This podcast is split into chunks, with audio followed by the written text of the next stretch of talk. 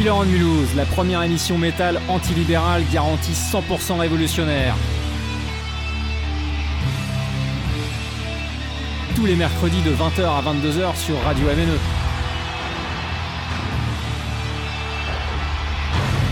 Killer on Mulhouse, l'émission métal en or.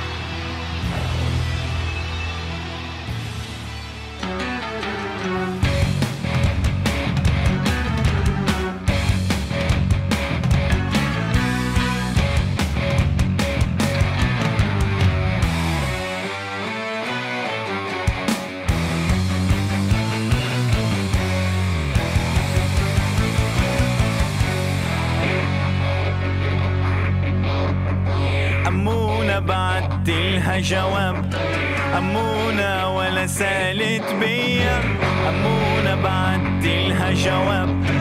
أمونة ولا سالت بيا. أمونة إيه الأسباب؟ أمونة إيه الأسباب؟ أمونة ما ترد عليا وعلى كيفك. على كيفك. على كيفك. إن شاء الله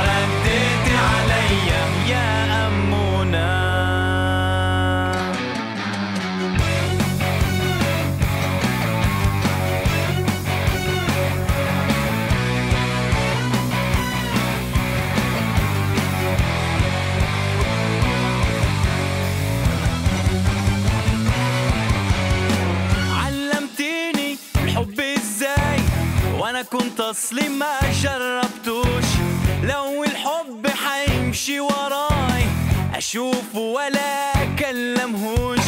علمتيني الحب إزاي وأنا كنت اصلي ما جربتوش.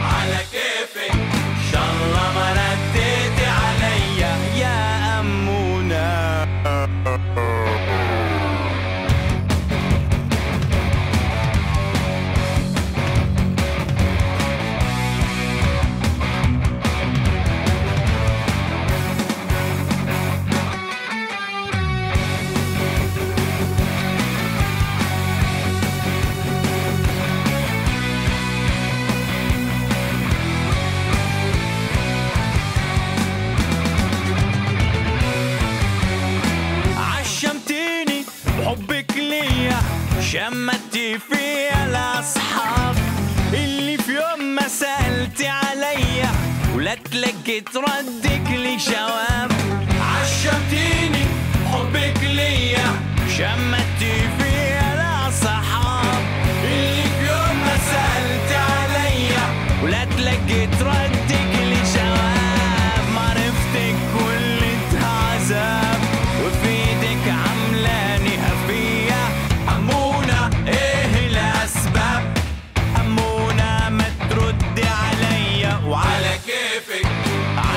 كيفك على كيفك إن شاء الله ما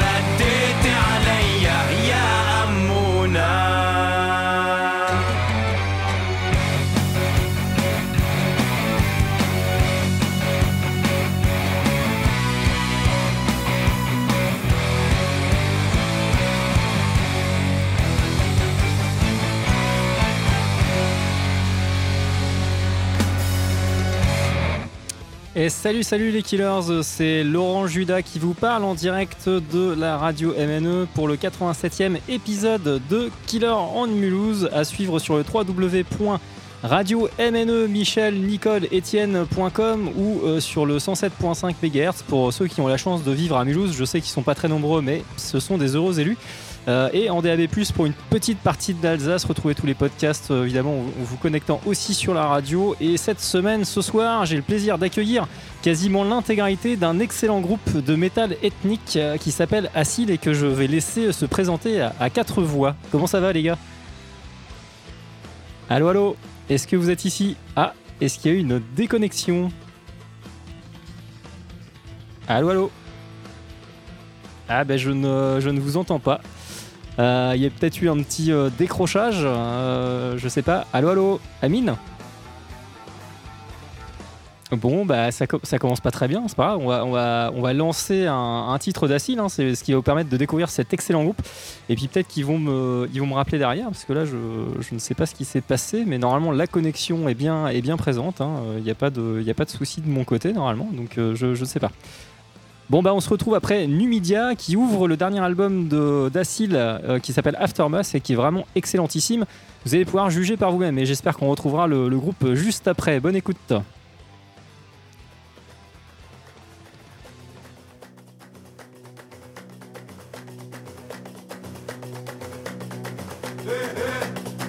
والله سبحان قاموا غالي كلامك ما نسمع منحية حبيب الله سبحانك يا منشلة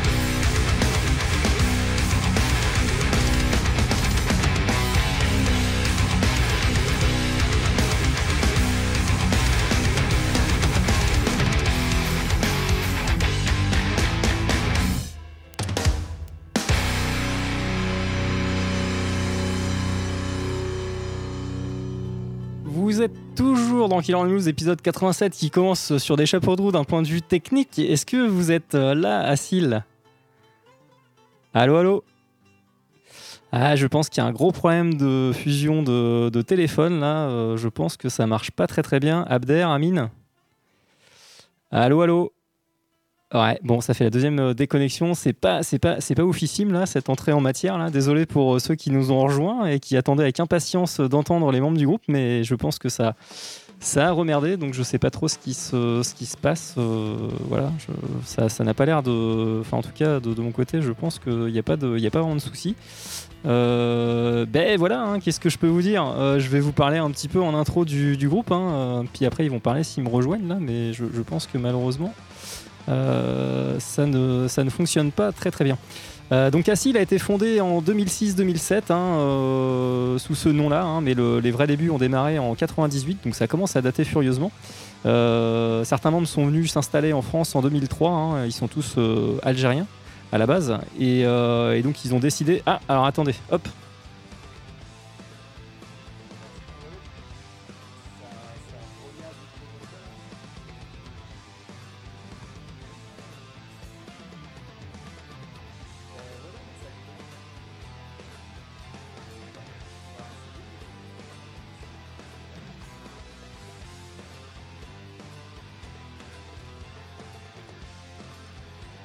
Allô, allô, est-ce que euh, vous nous entendez,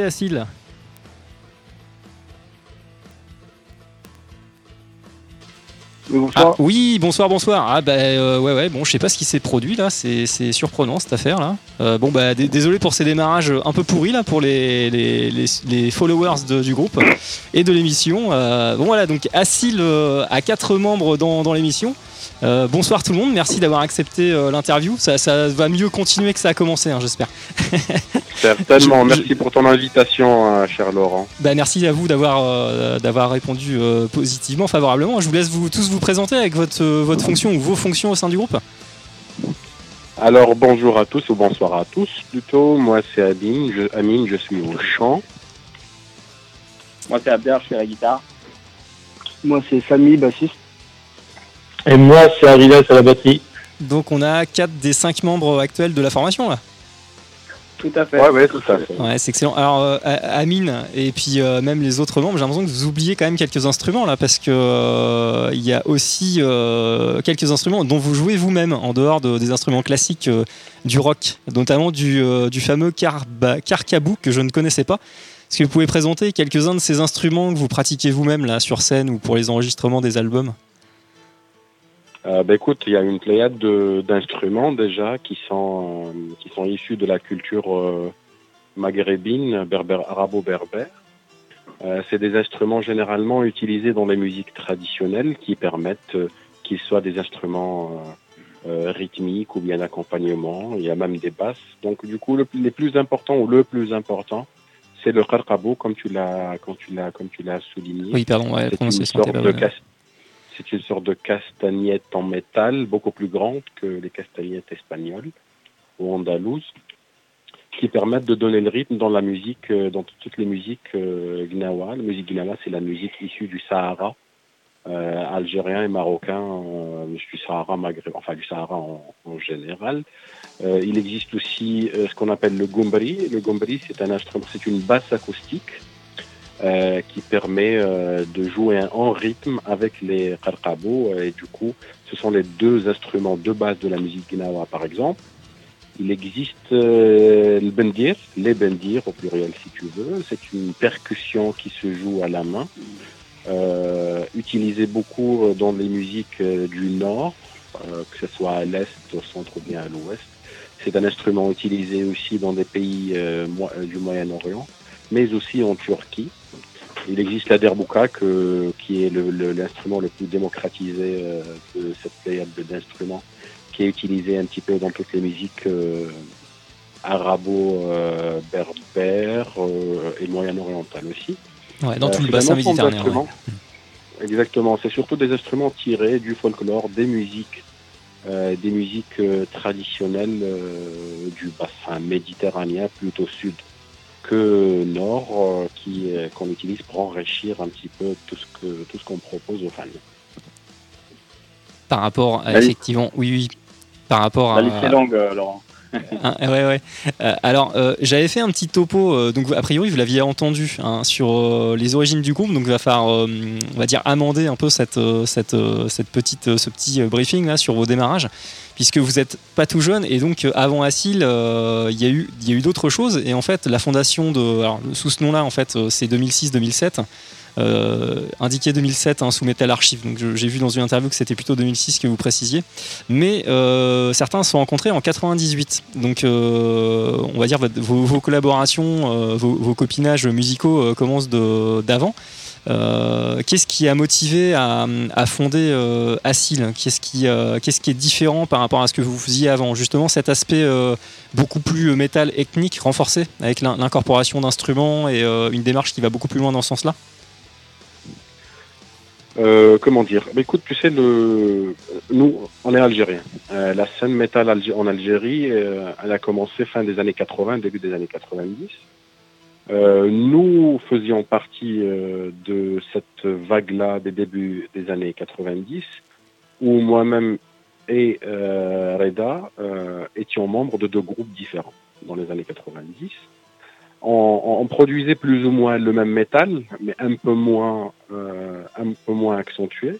Donc c'était Mass et Worse pour pas les citer, les deux groupes. Ouais. Donc c'était exactement, c'était Mass qui jouait du rock ethnique, euh, avec Worth qui jouait une musique plus ou moins technique, mais avec des influences algériennes aussi. Mhm. Euh, donc le, le background il vient de là et par la suite on s'est déplacé on est on est arrivé on est arrivé en France à l'époque en tant qu'étudiant dans le début dans les débuts des années 2000 où on a décidé euh, de reformer un seul groupe qui pourrait euh, qui pourrait euh, Com- porter un petit peu le flambeau de, de cette culture euh, dans le métal à l'international qui s'est appelé par la suite euh, Acid et où tout le monde, euh, chacun, chacun à une période bien précise, a rejoint le groupe pour que pour qu'on puisse être sur le line-up final euh, actuel. Ouais. D'ailleurs, euh, c'est l'hémorragie concernant Arkane. hein. Vous, avez vous avez piqué deux membres du groupe. Là, il y a deux ex-Arkane dans, dans Assil. Ouais, j'ai relevé ça parce que en fait, j'avais beaucoup aimé leur premier album, Hilal. Je suis beaucoup moins euh, depuis. Je les avais vus en concert aussi. Et, euh, et peut-être que quand je les ai vus en concert, euh, il y a un des deux membres qui était encore dedans. Peut-être Abder. Et, En fait, le, le- la, la- la- la chronologie est autre. La chronologie, c'est qu'à l'arrivée, on s'est tous réunis pour faire ce qu'on fait maintenant. ouais, ouais. Euh, L'orientation commençait à se dessiner côté moyen-oriental euh, pour Arkane et on ne voulait pas faire du métal moyen-oriental parce qu'on n'est pas moyen-orientaux. Ouais, ouais, ouais. Hmm. Euh, du coup, on a décidé euh, de, par- de garder notre ligne de conduite originelle qui était musique nord-africaine algérienne euh, dans. Euh, Abder, effectivement, était guitariste euh, du groupe euh, Arkane, d'ailleurs, qui a pratiquement composé euh, la totalité de, de- Du premier album. album Ouais, d'accord. du premier album, et où par la suite, euh, pour des raisons euh, artistiques, s'est vu plus proche de son background algérien qu'un background emprunté euh, moyen-oriental, d'où le fait que Abder fait partie de Assil depuis...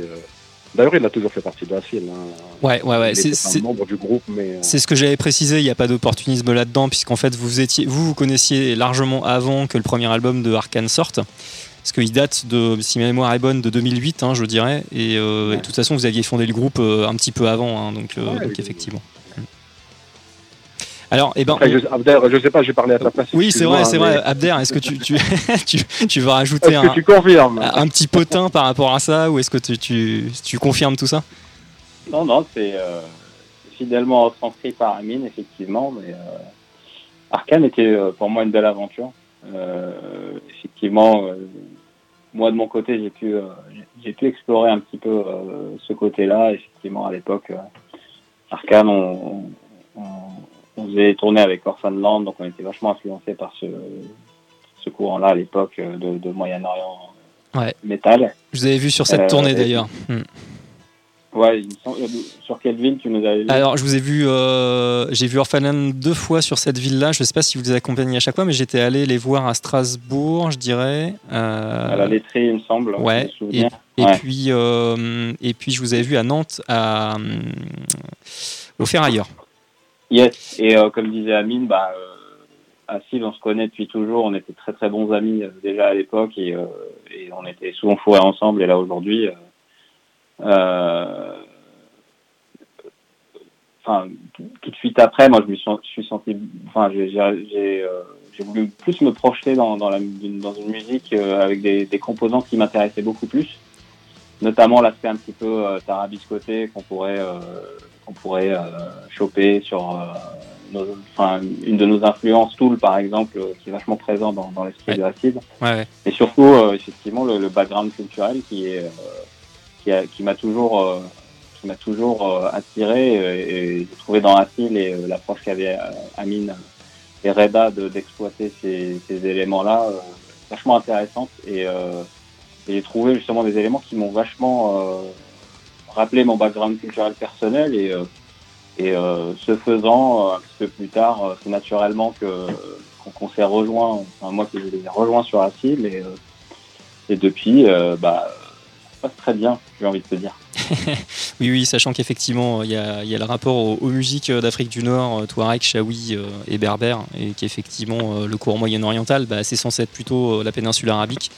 Euh, avec ces musiques-là, donc euh, c'est c'est pas. euh, On fait un amalgame hein, qui, est, qui est un petit peu nul. hein. Notamment, je le vois dans les compiles de Middle Eastern Metal où il y a des groupes qui effectivement proviennent de régions qui ne sont pas du Moyen-Orient, mais bon, c'est c'est c'est comme ça malheureusement. Moi, le premier, donc Bah, tu fais tu fais bien de, de préciser ça, Amine. Alors on s'est on s'est écouté euh, donc un on va on va présenter là parce que c'était euh, c'était c'était un peu le bordel c'était le chaos au début là. Euh, j'ai lancé l'émission sur un titre d'un groupe que je vais te laisser présenter Amine. Si tu l'as entendu mais je pense que ouais en toute façon en off je vous avais dit ce que c'était.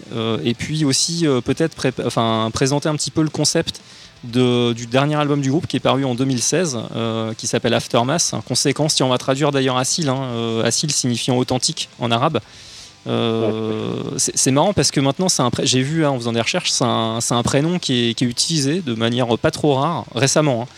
Et euh, donc il y a des parents qui donnent ce, prénom-là à leurs enfants et la signification euh, qui lui est rattachée au prénom, c'est celui qui cache le feu.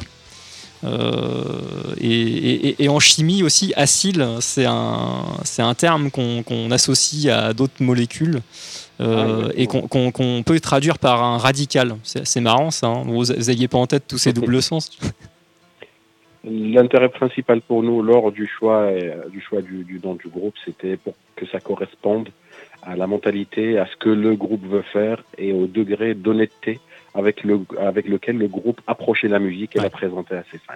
Mm, mm. On voulait quelque chose d'authentique et de vrai. Euh, c'est notre euh, leitmotiv, c'est notre, euh, euh, Ligne de conduite. de travailler. Ouais, ouais. Exactement, exactement. Donc il y a eu ce fameux groupe euh, Ralas euh, Amine en lancement. Euh, tu peux présenter un petit Alors, peu ce alors, groupe? pourquoi, pourquoi est-ce que, pourquoi est-ce que c'est un groupe qui me tient à cœur? C'est parce que déjà c'est un groupe local, palestinien local, qui qui fait de la musique euh, avec ses propres moyens.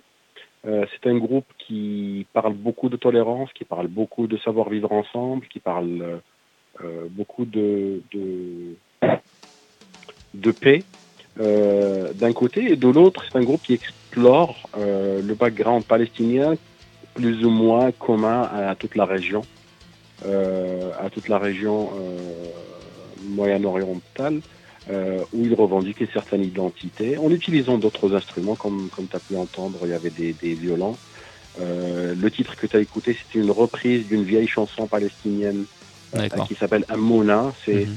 en fait, c'est le prénom Amina, comme. Amine au féminin, et quand tu, tu lui donnes un petit surnom, tu lui dis Amona. Ok. Euh, donc ça va un petit peu euh, dans ce sens-là. J'aime bien ce groupe parce qu'il fait de la bonne musique, parce qu'il il a un message assez positif, assez, euh, assez, euh, assez positif, assez euh, Porté sur la tolérance quoi. Ouais. Mhm. Euh, oui, oui, exactement. Euh, et comme c'est un groupe local palestinien, avec des moyens palestiniens, je voulais vraiment leur rendre hommage pour dire qu'on peut quand même travailler, qu'on peut toujours être euh, avoir un message positif de là où on est, euh, peu importe où est-ce qu'on est. Ouais, c'est c'est bah, chapeau hein, parce que je pense que leurs conditions justement euh, sont quotidiennes, sont pas euh, sont pas forcément tout le temps faciles. Donc euh, ouais, c'est c'est vraiment cool de garder la la foi puis de garder euh, garder un message positif comme tu dis. Ouais, c'était extrait donc de l'album Arabic Rock Orchestra. Je, je crois que c'est le dernier en date, euh, Amine. Euh, il Oui, ils en ont pas fait. après. Ouais, ouais. Et euh, On imagine que c'est un peu compliqué pour eux, mais Ouais, mm, mm, c'est sûr. Et, euh, et alors en, premier, en première plage hein, de- du dernier album, bah, il y a eu le premier, la première composition qui, qui ouvre votre album Aftermath, Numidia. Bah, D'ailleurs, je, je vous laisse peut-être présenter en quelques mots le, le concept. On y reviendra, ne vous inquiétez pas, on pourra bien développer le concept avec tout, ce que vous- tout votre travail de recherche, que ça soit musical ou textuel, historique. Euh, mais juste présenter ce, ce personnage, hein, puisque chaque composition quasiment euh, incarne est une allégorie d'un personnage ou une description d'un personnage historique sur le, le concept que vous développez par rapport à votre euh, ce qu'on appelle maintenant euh, l'Algérie, donc ce territoire-là. enfin, qu'on a appelé Algérie depuis Depuis, 18e depuis très longtemps, oui, oui, mais qu'on n'appelait pas Oui. forcément comme ça avant. En fait. Euh, bah, écoute, euh, c'est un titre qui parle de, de la Numidie. La Numidie, c'est le premier royaume unifié berbère euh, dans le nord de l'Afrique du Nord, qui a été unifié par un roi euh, qui s'appelait Massinis. Euh, ce roi-là, il a réussi non seulement à unifier le côté est et le côté ouest du, euh, euh, de l'Afrique euh, du Nord. Il est parti en conquête euh, jusqu'en Tunisie, à Carthage euh, de l'époque, et il est, euh, il est arrivé jusqu'en Libye et en Égypte. Euh, ça nous tenait à cœur parce que c'est la naissance du premier État géographiquement ap- qu'on peut appeler algérien, Mhm. euh, avec des frontières qu'on peut appeler aussi algériennes, avec une capitale qui me tient aussi à cœur, qui était Sirta et qui est la ville d'où euh, d'où je suis, euh, d'où je viens moi-même. D'accord. Il raconte un petit peu son histoire, d'où est-ce qu'il est venu, sa mentalité, comment est-ce qu'il était, comment est-ce qu'il s'est battu, pourquoi il s'est battu. En gros, pour faire connaître un personnage qui est déjà assez connu. hein. on est en train de, on explique des choses déjà qui, qui sont qui sont très connues euh, chez nous, mais qu'il est toujours bien de présenter euh, à ceux qui ne à, à ceux qui ne sont pas initiés.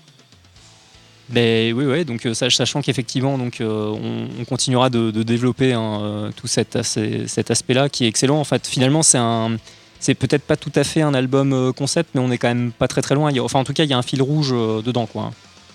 Oui, tout à fait. oui. Très très très fort. Euh, et ben, on, va poursuivre euh, avec tes avec tes choix, euh, Amine, hein, dans ta liste. hein. il y en avait de, de très très bons. Quoique non, je vais je vais quand même passer, euh, quand même passer un groupe euh, syrien avant. Euh, puisque justement, euh, tu, parlais de ceux qui faisaient, euh, qui réussissent à faire de la musique dans des, conditions pas forcément faciles, et certains réussissent bah, sur des territoires où ça paraît très compliqué vu les événements, on va dire récents, quoi, hein, malheureusement. Et, il se trouve qu'il y a vachement de groupes. On va voyager d'ailleurs hein, justement dans toutes ces régions-là, comme je le disais, hein, en, Asie mineure, en Afrique du Nord, en Mésopotamie, au Moyen-Orient. Euh, qu'il y a des groupes vraiment, il y a, une scène iranienne par exemple qui est vraiment euh, que je vais pas, je vais pas qualifier, je vais pas la qualifier d'importante, mais en tout cas on trouve quand même pas mal de groupes référencés. Alors bah, ils sont pas forcément, euh, ils ont pas forcément sorti euh, 15 albums euh, et, euh, et énormément de production, mais ils existent et euh, et il y a des choses qui sont vraiment euh, super intéressantes je trouve dedans. Donc on va, euh, on va découvrir un petit peu toute cette scène-là. Voilà, ça sera l'occasion dans, cette, dans cette émission avec vous, Asile, de rendre hommage à tous ces à tous ces valeureux combattants euh, du, du métal et du rock en règle générale qui, euh, qui réussissent à quand même faire des choses dans des conditions euh, parfois compliquées. Donc bonne écoute. On va s'écouter deux titres à la suite, euh, Asile, euh, et puis on se retrouve après pour les commenter un petit peu. Il y- aura un de tes choix dans, dans les, deux, dans les deux morceaux, Amine. Bonne écoute et à toutes.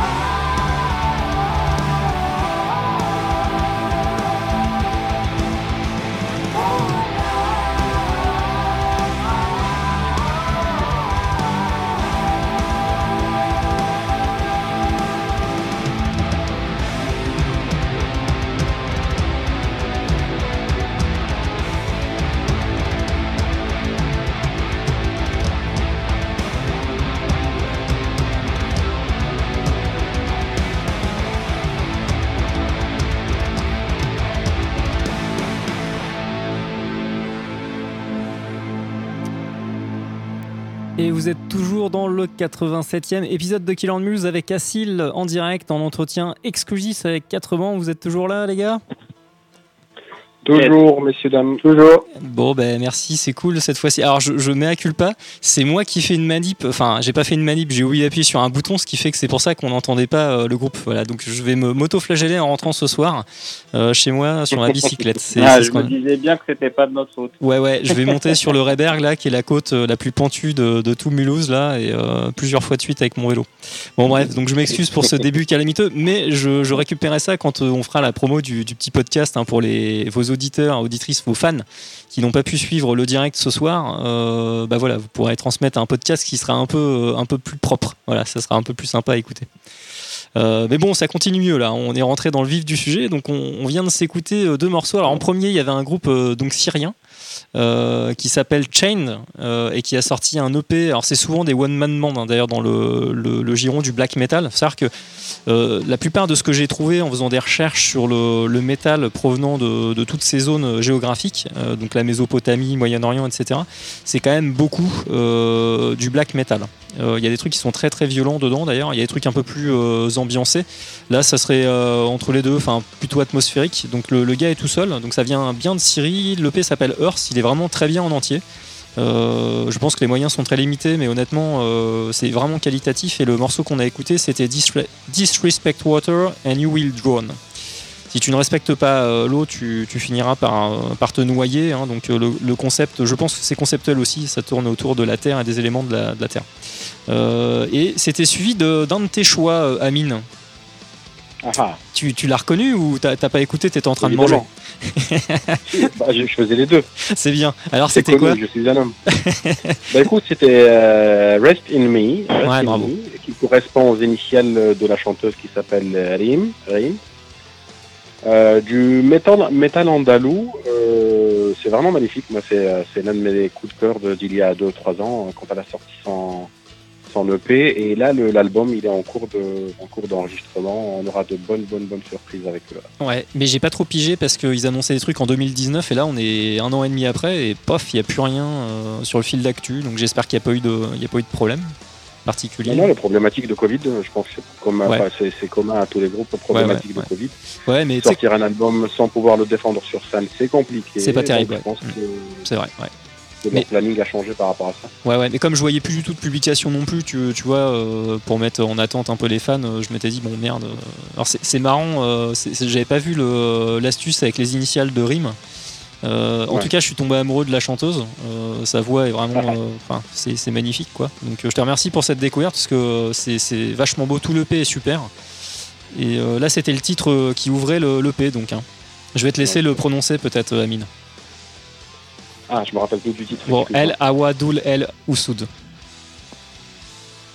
Al-Hawa wal Usoud. Ouais. Euh, au fait, c'est des, c'est des poèmes. D'accord C'est des poèmes tirés de la musique andalouse. Euh, en Algérie, euh, il y a des écoles représentées par des associations qui représentent chaque type de musique andalouse. Euh, elle, fait partie, elle fait partie de l'association Al-Mossilia qui défend un type de, de musique andalou euh, dans les titres qu'elle a choisi de, de, de reprendre euh, en, en, en métal. La, la, la- le, le- la stratégie est vraiment excellente. Euh, C'est de la Mhm. pure musique traditionnelle transformée en Mhm. métal. Du coup, ça tire un petit peu vers du doom. Ouais, moi je, je dirais métal Ouais. atmosphérique, ouais. Hmm. Ça, ça, ça, ça se marie parfaitement, puis euh, sa voix, elle est juste, euh, elle est Ah juste ouais. magnifique. C'est c'est clair, c'est c'est incroyable. Et donc, elle est algérienne, mais le reste du groupe, de ce que j'ai vu, est, euh, est portugais. Portugais, Ouais. oui. Elle, est installée en, au Portugal. Elle est installée au Portugal, ouais, elle est sur Lisbonne. J'irai faire un tour là-bas, là. non, je déconne. Mais euh, non, non, c'est vraiment tout, tout le est super. Donc, il s'appelle Alia, hein, et donc c'était paru en 2017. Tandis que Theoria, donc le groupe syrien, hein, Sioria, Sioria, bon, Theoria, on va dire, euh, lui, c'était le titre Sons. euh, non, non, pardon, putain, je, je vous ai dit de la merde puisque j'ai inversé les deux groupes. Donc, c'était bien le, le groupe Chained avec le l'EP Earth et le titre que je vous ai dit, donc Disrespect Water and You Will euh, Et ça, c'était paru euh, dans les années 2010, mais je n'ai pas la date euh, sous le coude, donc je ne pourrais pas vous la donner. Alors, abordé, enfin, vous avez abordé les, instruments euh, traditionnels hein, de, toute, l'Afrique du Nord, voire même qui sont utilisés dans le bassin méditerranéen tout autour. J'aimerais bien qu'on plonge encore plus là-dedans, puisque là, vous avez vraiment fouillé comme des dingues. Euh, pour, pour ce dernier album Aftermath, vous avez carrément euh, fait une sorte de quête pour obtenir certains instruments traditionnels. Euh, peut-être compliqué à, trouver, mais euh, alors pourquoi et comment vous avez poussé aussi loin ce niveau d'exigence, de précision? Parce qu'on on pourrait trouver ces instruments-là euh, en métropole, je dirais, euh, ou, se les faire livrer. Alors que comment euh, Parce que Aline, tu t'es carrément retrouvé, par exemple, à aller euh, enregistrer des sons euh, dans un village au fin fond de, l'Algérie. Euh, Qu'est-ce qui vous a appris? Quelle, quelle mouche vous a piqué? Bah, comme je te disais, euh, comme je te disais avant, Laurent, le nom du groupe s'appelle Afil et, euh, euh, tout ce qu'on veut faire, on veut le faire de manière authentique. Si, si on s'appelle authentique, c'est pour être authentique dans notre approche de la musique. On souhaite être honnête et présenter des choses vraies au public. Donc, au lieu de faire un instrument ici, je préfère l'enregistrer là où il est né, parce que en fonction des ethnies, en fonction des musiques qui existent en Algérie, chacun a ses, propres sensibilités, de manière de jouer, sa ses manières de- d'appréhender son, son instrument. Il est de notre devoir euh, de présenter euh, quelque chose de vrai et du coup aller chercher ce son là où il a été créé. Euh, C'était notre démarche. Ça nous prend beaucoup de temps, certes. Ça nous prend un peu plus d'effort que, que si on le faisait ici.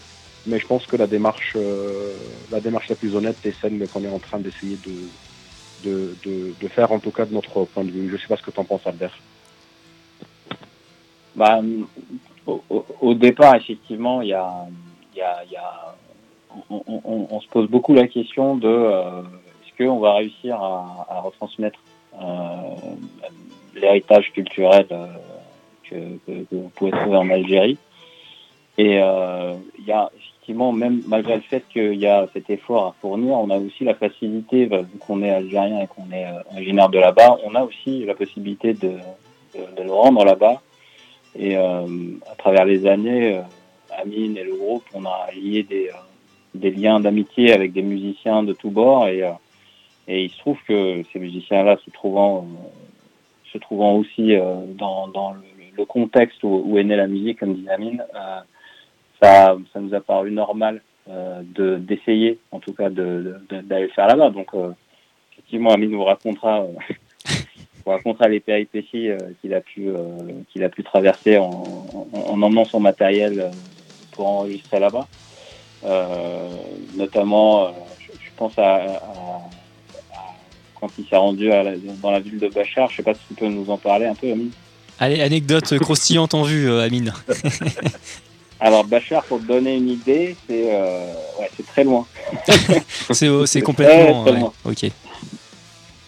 Bah, si tu veux, le déplacement à Béchar, c'était euh, pour enregistrer des musiciens qui ont joué sur le titre Gibraltar. Ouais, d'accord. Ouais. Euh, tout- toute l'intro, toute l'intro du titre Gibraltar a été enregistrée là-bas. C'est une ville euh, dans les portes du désert, euh, dans les portes du désert algérien, là Mhm. où, euh, là où les, euh, là où les euh, dunes commencent, les vraies dunes. Tu commences déjà quand même à être pas mal dans le sud du, du pays, quoi. hein. Oui, enfin, t'as la partie rocheuse du Ouais. sud, ce qu'on appelle un petit peu les portes du désert. Et ensuite, t'as les dunes et t'as le grand reg où, où, si, où si tu y entres, tu, tu, tu ressors plus si t'as pas un guide. Hum, hum, hum. Euh, en fait, c'est une ville, euh, c'est une ville, euh, l'une des villes euh, d'où la musique euh, gnawi est née. Euh, donc, je me déplace là-bas parce que j'ai des connaissances là-bas qui, qui jouent au gomri, qui jouent au karabou, qui jouent à pas mal d'instruments. Et, euh, et au fait, le temps entre une ville et une ville, comme c'est le désert, c'est très très très très loin. Hum. Sauf que pour eux, c'est normal. Donc, si tu dis, bon, tu vas là, as, tu, tu vas un petit peu là, tu vas arriver à, la- à- à cette ville-là et c'est là-bas que tu vas le retrouver. Voilà, tu te dis, bon, je vais rouler, allez, 20 à 40 kilomètres et je tombe dessus et, euh, et je me suis retrouvé à rouler pratiquement pendant 6 heures. Euh, j'ai perdu plusieurs fois. Bon, te perdre, c'est compliqué parce qu'il y a une route tout droit. C'est Ouais, tout droit. c'est ça, ouais, tu restes plus dessus tout le j'avançais, ouais. plus il y avait rien. Ouais, ouais. Et je me disais, on m'a dit que c'était à côté. Est-ce que j'ai raté ma route Est-ce que et je me suis retrouvé à conduire pendant 6 heures, euh, le temps d'arriver. Et puis euh, je suis avec avec tous mes instruments. Laisse tomber à l'aéroport, euh, on m'a confisqué les les, euh, les, tout le matériel parce qu'ils n'ont jamais vu ça. À l'époque, je me déplaçais avec un ordinateur euh, de bureau. Mhm. Donc j'avais un ordinateur de bureau dans mes bagages, avec mes enceintes, avec mes cartes son, avec mes, euh, Ouais.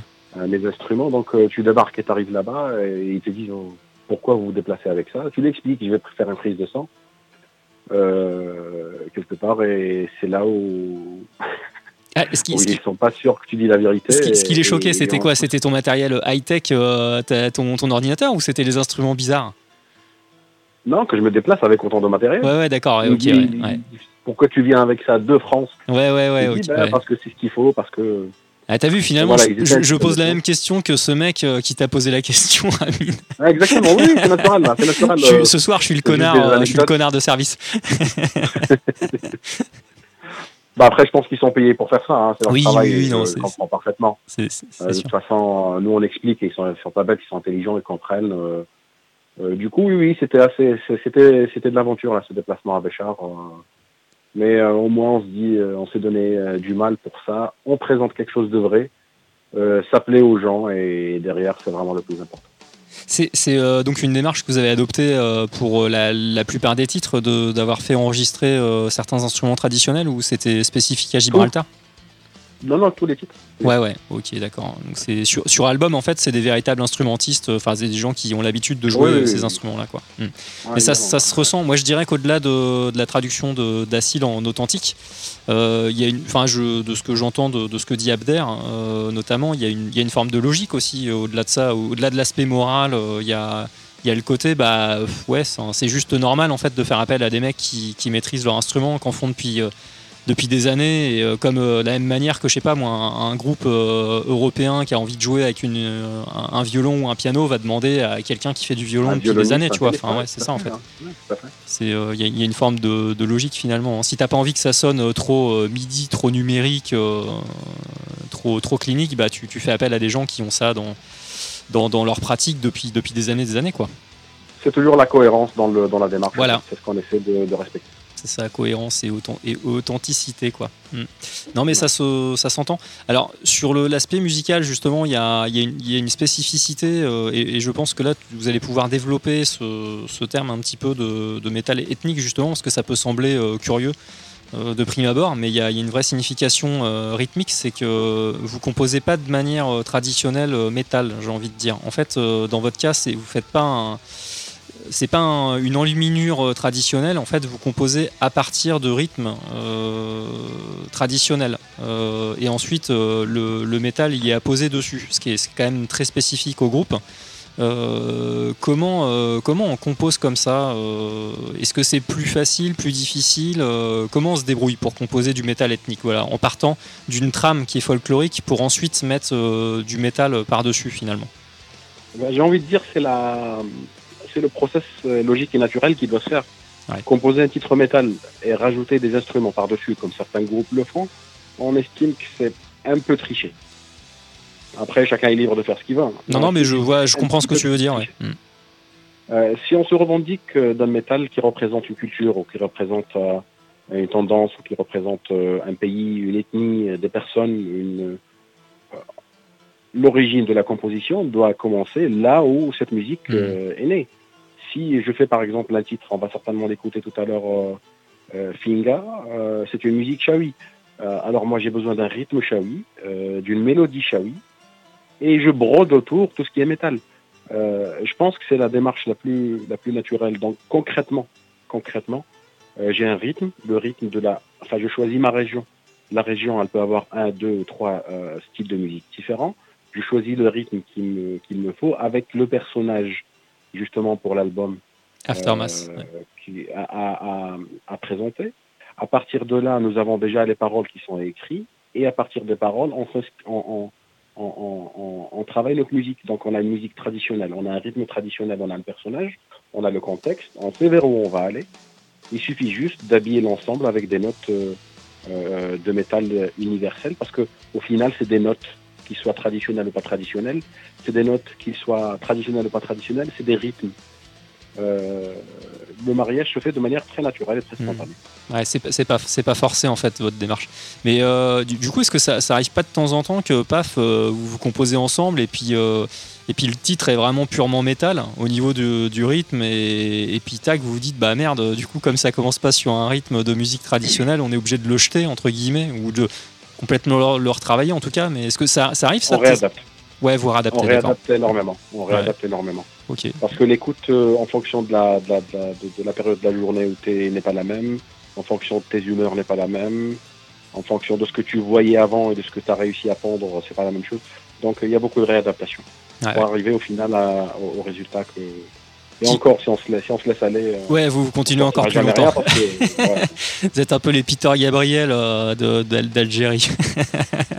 bon, attention parce que bah, il sort plus. Enfin, tu sais, il attend 15 ans entre deux, deux albums maintenant, quoi. C'est, il est perfectionniste à un point euh, euh, assez hallucinant, Ah, ce mec. Et, euh, C'est un précurseur dans pas mal de choses, lui. hein. bah oui, oui, mais je, je l'évoque euh, de manière euh, pas, pas inopportune, hein, parce qu'en fait, justement, avec Ouais. son label euh, qui- qu'il qu'il a détenu à une époque, dont je me souviens plus du, du nom, il y a- World de- dedans, je crois, mais je me souviens plus du nom exact.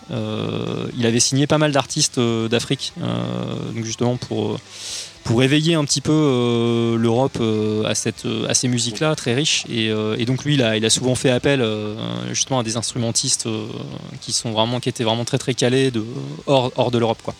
Donc il, a, il, il avait pas mal poussé le, le potard dans cette direction. C'est quelqu'un qui a beaucoup expérimenté, mais quelqu'un qui a son propre studio et euh, qui a une fâcheuse tendance à être perfectionniste au-delà du raisonnable.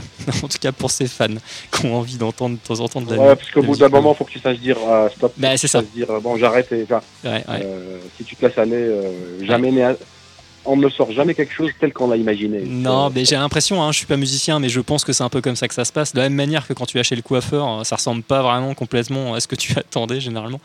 Mais euh, ouais, il y a toujours une part de, de surprise là-dedans, c'est sûr. Bah, enfin, pour je- ceux qui ont encore des cheveux. hein. ah oui, c'est vrai, putain, désolé. bah, euh, il y a la barbe, sinon après, je sais pas. Euh, je vous propose de continuer l'exploration, donc après la, la Syrie, la Palestine, avec la Jordanie, hein, puisqu'il y a aussi quelques groupes là-bas, des groupes très intéressants, pas très connus évidemment, euh, dans une selle plutôt plutôt extrême, hein, de ce que j'ai relevé euh, également. Et puis, euh, ça sera suivi par un quelqu'un qui, est assez connu, je pense, au moins dans son pays d'origine, mais un petit peu à l'extérieur de ses frontières. Et ça sera l'occasion de, l'entendre chanter justement dans sa langue maternelle, et qui est une très très belle langue. C'est pas la langue arabe, hein, c'est pas du kabyle non plus, c'est une autre langue. et on se retrouvera après ces deux, ces deux morceaux, si vous voulez bien. À tout de suite. Ah, Thank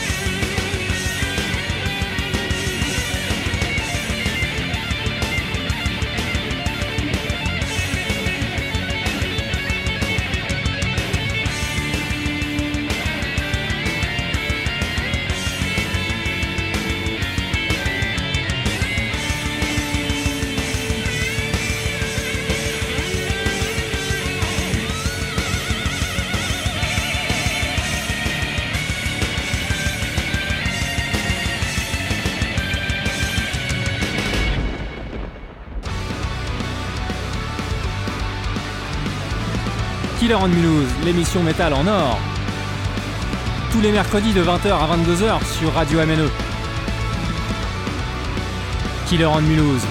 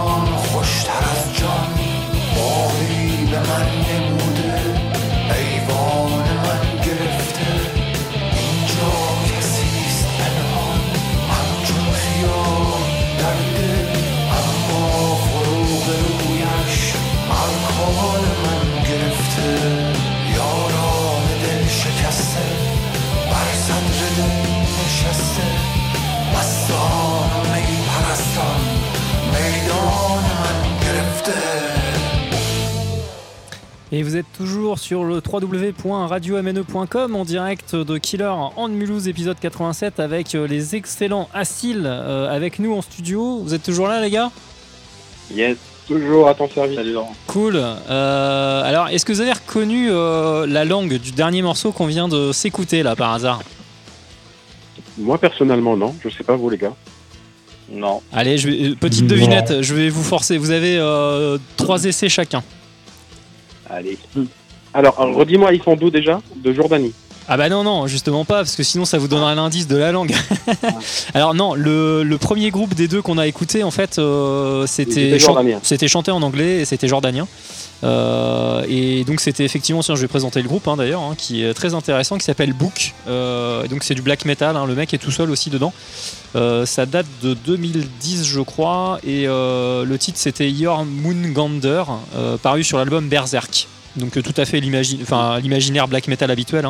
Euh, un peu evil. Et par contre, le deuxième groupe qu'on vient de s'entendre, hein, celui qui a clôturé cette petite session de deux, euh, de deux morceaux, et lui, plus, au niveau musical, c'est plutôt du heavy metal. Euh, Quelqu'un qui est assez connu, hein, visiblement, dans son pays d'origine. Et donc, lui, il chante dans sa langue maternelle. Alors, de l'araméen? Non. Turc? Mésopotamie, si je vous dis Mésopotamie, tout ça? Ah, Mais c'est rien. Ouais, c'est Iran. du perse? C'est du perse, c'est du farsi, ouais. ouais. Ouais, Ah, ouais. Donc, il, il- alors, j'ai pas tout écouté de sa disco, hein, mais euh, il, il a sorti pas mal de choses. Euh, je trouve ça vraiment super bien. Le titre là, il est super obsédant. Ouais, c'est pas mal. hein. Ouais, carrément, ouais, il y a un putain de rythme. En fait, il a, il a vraiment, lui, alors, pour le coup, c'est rock au niveau de la structure, clairement. Mais euh, on sent qu'il a carrément remplacé euh, les, les, les instrus traditionnels perses par euh, la guitare, quoi. Enfin, les effets, tout ça, euh, c'est comme s'il avait mis, euh, je sais pas, les, les instruments de là-bas et il a, il, a juste foutu une ouais. amplification Il avait dessus, quoi. C'est assez, ouais, c'est ça. Donc c'est assez habile. Euh, et donc le, le mec s'appelle donc euh, Far, Far- Farsid, Farshid, Farsid euh, Arabi. Euh, c'est son nom d'ailleurs a priori. L'album s'appelle Penan et c'était le morceau titre Penan. C'était paru en 2003. Production un petit peu juste, mais, euh, mais l'album est vraiment chouette. Apparemment, c'est son album un petit peu référentiel, mais il continue toujours de, de sortir des, des titres et des albums et c'est vraiment pas mal du tout. Voilà pour cette petite Effectivement, c'est vraiment pas mal. ouais. cette petite session. Moi, j'ai- j'aime beaucoup entendre euh, chanter en fait dans la langue d'origine. Tu parlais de l'authenticité, euh, Amine. Euh, passer un moment quand tu commences à métisser euh, avec, même si tu fais que métisser avec des, des- on va dire des instrumentations folkloriques de ta région d'origine, c'est toujours quand même bien aussi de, de mettre à l'honneur la langue puisque c'est la première musique que les gens entendent euh, et, qui savent jouer, c'est utiliser leur voix, quoi. Évidemment. Et puis même les, les paroles que tu écris Ouais. Dans, dans, dans- dans cette langue-là, ils sont beaucoup plus mieux plus expressifs qu'un anglais standard que tu vas mettre partout. Euh, ouais, en plus sachant que ben, le, le- moi je suis pas connaisseur de, du, du farsi, mais bon, là, vu, la richesse de la civilisation perse, euh, au niveau de la, de la, de la langue et de, de ce qu'on connaît, euh, enfin tout, tout le monde s'accorde à dire que la poésie perse est quand même très puissante et très belle. Donc c'est Ouais. dommage de s'en passer. Donc là, bah, il, fait un, il fait un chouette travail ce gars-là.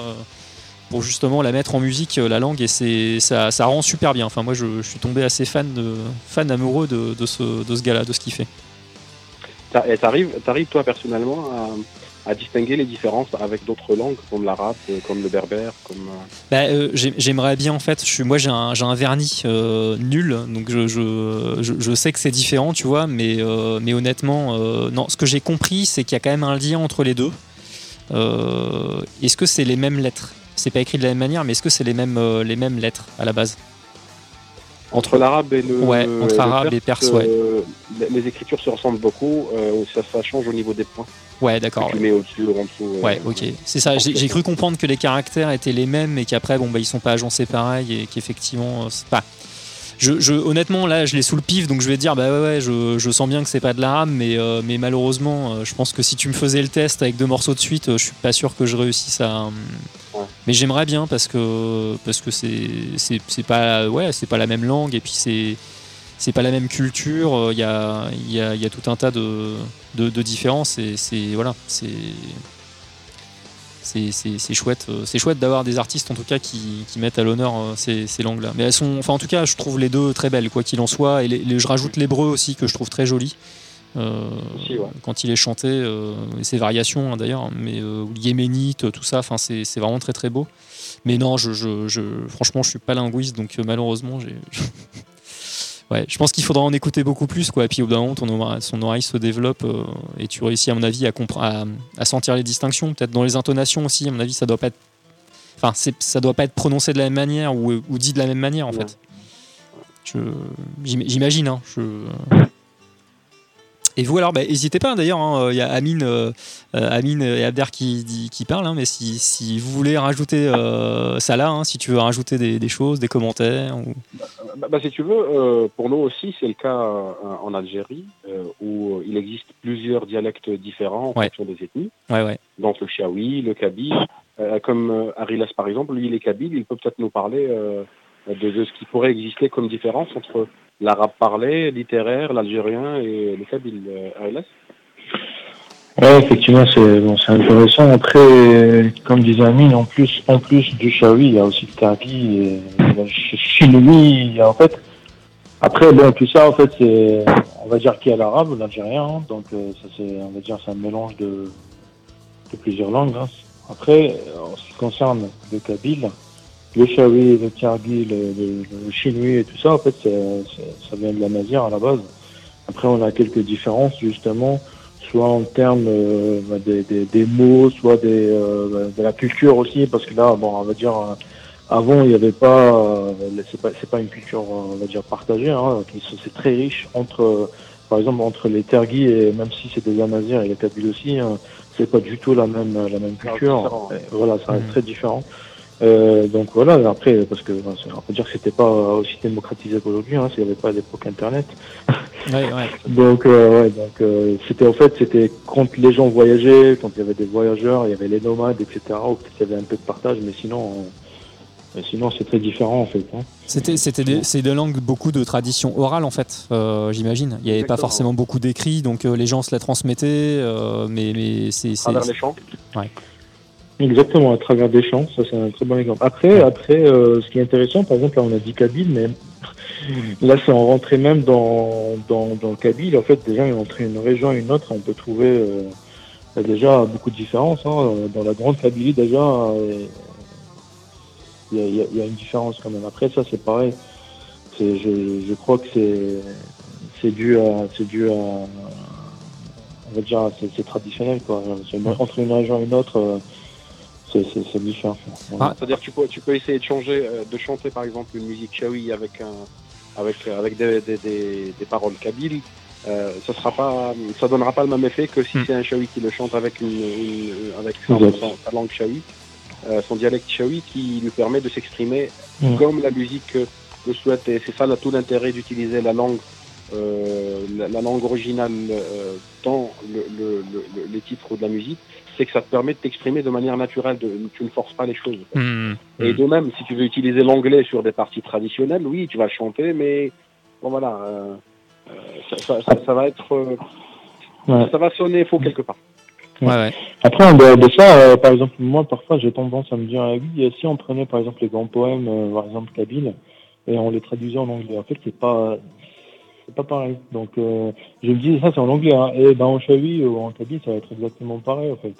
Hmm. Donc, il y a, y a cette, euh, on va dire, authenticité qui est très, très importante, même en, même en, même dans les textes. Ouais. Tu as perdu une partie de, de l'émotion qui, euh, qui, qui Ah était, oui, ça- qui Parfois- était parfois, intrinsèque ça à la langue. même, quoi. euh, Hmm. Parfois, ça tourne même au ridicule quand on, quand on traduit. Donc, on Ouais. dit, non, mais c'est pas possible. Mais par contre, quand on regarde vraiment la, la langue d'origine, on a poétique. même parfois, ouais, c'est poétique, on a tendance à pleurer derrière. Donc, Ouais. C'est, effectivement, c'est peut-être lâche-toi, Harry, euh, non, non, non. C'est peut-être l'avantage, on, on en parlait avec un Hardvald hein, qui fait partie de, de groupe de métal, bon, qui, qui n'a rien à voir avec ce que vous faites comme musique, mais qui disait que la- malheureusement la, la langue française était, il fallait le reconnaître, elle était assez euh, atonale, hein, c'est-à-dire qu'en fait elle sonne pas très musicale, elle est pas très, euh, elle est un, un petit peu, euh, c'est vraiment c'est technique, hein, donc euh, ça sonne assez fade. franchement, moi, je suis pas d'accord. Ouais, ouais, alors c'est un point qui se discute toujours, mais je, je pense qu'il n'y a pas ce problème-là, ou beaucoup moins en chantant peut-être justement en arabe, en, en kabyle, en, en perse aussi, en farsi ou en hébreu. Mais, mais bien sûr, après, ça, dépend des styles musicaux, mais pour du hard rock, du heavy metal, c'est assez dur euh, de, de faire sonner euh, bien la langue française. euh, Enfin, les, les No One, les No One, ils l'ont bien fait et ça sonne très bien. Moi, je trouve rien de Quel- choquant. quel Donc, groupe tu- exemple, No One- quel, quel groupe tu dis? No one, no one is innocent. Ah oui, oui, non, mais alors c'est ça, il y, a des- il y a des exceptions. C'est-à-dire qu'en fait, quand tu. Quand, en fait, c'est ce qu'il disait. Quand tu es dans l'extrême, en black metal, que c'est déclamé, que, que c'est granuleux, que c'est granitique, dans le punk, tu vois, ou dans la fusion, ce genre de groupe, l'Ophofora aussi, ça sonne vraiment très bien. Mais euh, quand tu recherches quelque chose de plus traditionnel, euh, rock, euh, plus traditionnel, hard rock, heavy metal, c'est c'est plus compliqué. Mais effectivement, dans ces, euh, en, en punk, fusion, euh, tout ce qui est revendicatif, etc. euh, et puis euh, dans l'extrême, ça sonne, ça sonne bien en fait. Mais euh, il y a, un- Moi, il y a un- je pense que c'est le niveau des auteurs. hein. Franchement, si on arrive pas Ouais. à sortir un bon truc dans n'importe quelle langue, Ouais, ouais. c'est que l'auteur a besoin de travailler son texte un peu plus. Oui, oui, oui, non, ça reste la base, ouais, c'est- c'est c'est sûr. Après, Laurent, t'as dit atonal, euh, je pense que ça dépend de ton référentiel aussi. Ouais, non, mais je crois que c'est pas, pas le bon terme. Je me, je me gourre dans le. Il parlait notamment du fait qu'il n'y ait pas de diphtongue, c'est-à-dire qu'il n'y a, jamais de double, de, de double voyelle euh, en, en français. euh, ce qui fait que ça relève pas beaucoup euh, de, de mots en fait, et c'est Ah, des aspects vraiment techniques qui font qu'elle est, elle est plus, elle est plus linéaire en fait. Mais naturellement, c'est pas, là c'est pas une notion de qualité de la personne qui va parler, c'est, comme ça, c'est un peu intrinsèque à sa, fabrication, elle- comment elle est quoi.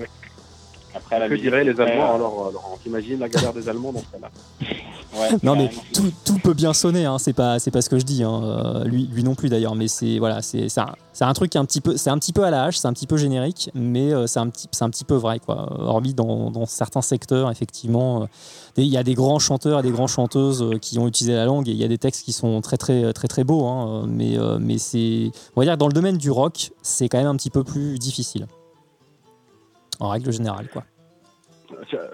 Pas que dans le rock, mais euh, je peux te rejoindre sur certains points, oui.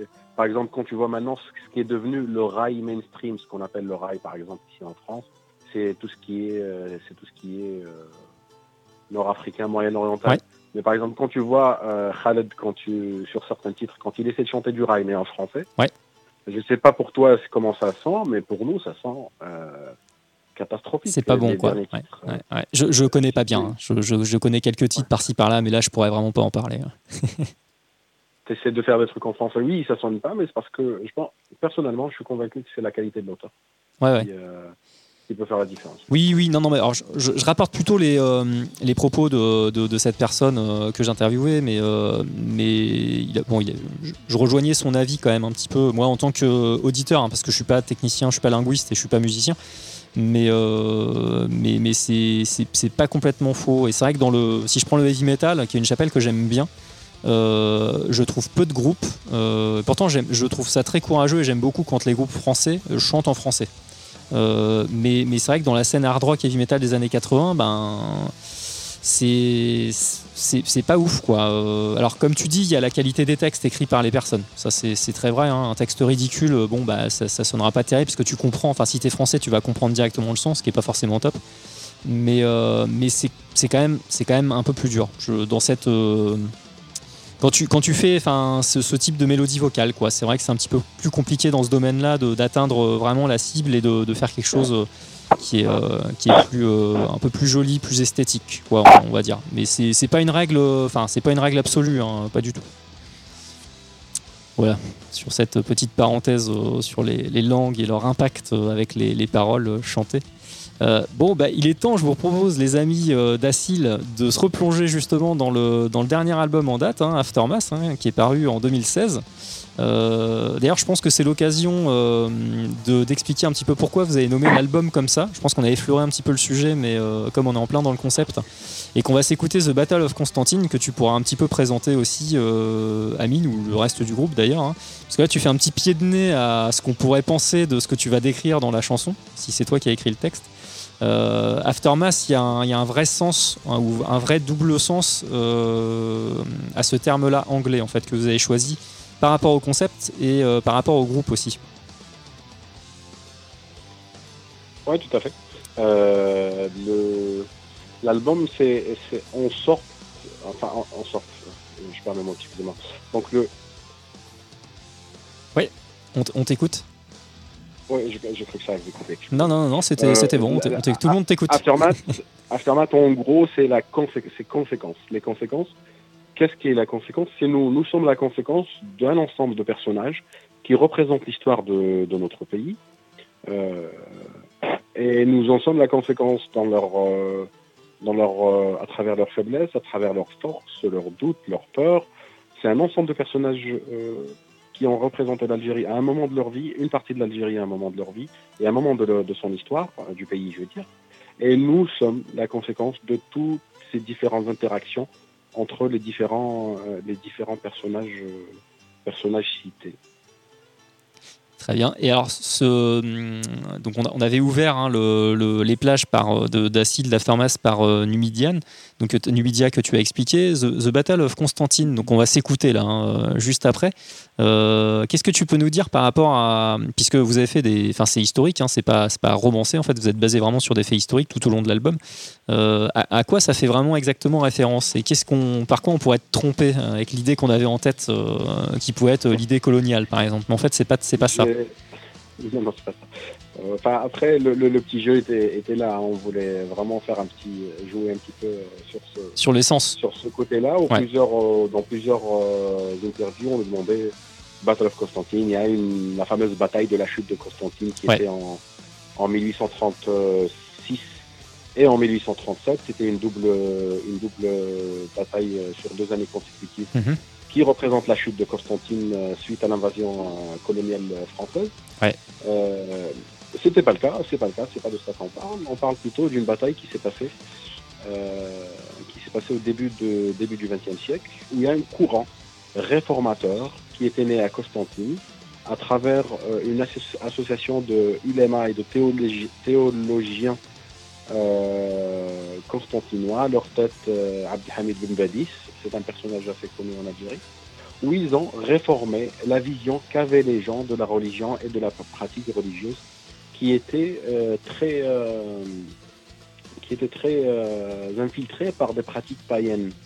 Et Du coup, cette association est arrivée pour faire un petit peu, pour expliquer aux gens euh, de manière euh, révolutionnaire à l'époque, hein, leur dire bon voilà l'islam comment ça fonctionne, ce que vous faites là c'est plus païen que musulman, euh, certaines attitudes de- devraient être revues, certains comportements devraient être revus.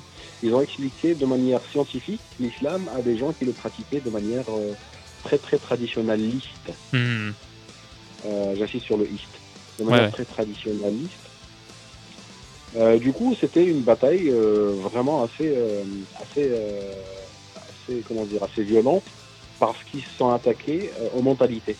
Hmm. Euh, et ils estimaient que la mentalité euh, de l'Algérien, qui est en, en- en grande partie musulman, euh, qu'il fallait commencer par éduquer soi-même, s'éduquer soi-même, avant d'essayer d'éduquer, d'éduquer autrui. Commencer Mhm. par la mentalité, par euh, éduquer les, les- Et c'était aussi dans un but euh, de, d'indépendance, parce que la lutte, euh, cette, associa- cette association-là, avait comme objectif d'éduquer les gens pour une future indépendance algérienne Hmm. mais ils ont préféré éduquer euh, les mentalités euh, que faire la guerre, euh, la guerre de manière militaire. C'est pas bête, hein, je crois que c'est le. faut prendre les choses dans ce sens-là, il me le semble en fait. C'est une bonne. C'est un bon éclairage sur ce qui se passe euh, eux, c'était leur, euh, leurs objectifs. Et plus tard, il y a eu ce que vous, vous appelez la, la guerre d'Algérie, ce que, que nous, on appelle la révolution algérienne, euh, qui, avait ses, qui tirait ses origines justement de cette, de cette mouvance, de, cette, mouvance de, réf- de cette réforme des mentalités. D'où la bataille de Constantine, parce qu'elle était née à Constantine. C'est une, ouais, c'est une espèce de bataille spirituelle en fait. C'était ça le double sens en fait. Et ben voilà, paf, on va. Alors j'ai pas programmé Finga, hein, désolé euh, les gars, mais j'ai programmé The Battle of Constantine. Et puis euh, je comptais aussi passer quand même un extrait du, du premier album. Euh, voilà, parce qu'il est, il est très bien aussi, Algebra. Et puis ça sera l'occasion aussi de voir, vous avec le recul, comment vous, vous voyez votre évolution après quelques années en fait finalement entre les, les deux albums. Mais on va, se, voilà, on va se plonger dans cette bataille spirituelle. Et puis ça sera suivi d'une très belle reprise d'un artiste aussi que tu m'as amené, Amine, dans ta liste. Euh, c'est super bien, c'est très intéressant, c'est assez, euh, assez bizarre, donc moi j'aime bien généralement. Et euh, ça sera l'occasion de présenter ce titre-là parce que c'est un, un enfin c'est pas un traditionnel, c'est une reprise. Donc je pense que la, chanson est connue à la base, mais je te laisserai, enfin je vous laisserai présenter tout ça après cette petite doublette de, de titres. Voilà. Mais en premier lieu, The Battle of Constantine paru sur Aftermath, sorti donc en 2016, un excellent album, hein, euh, achetez-le euh, les, yeux, les yeux fermés.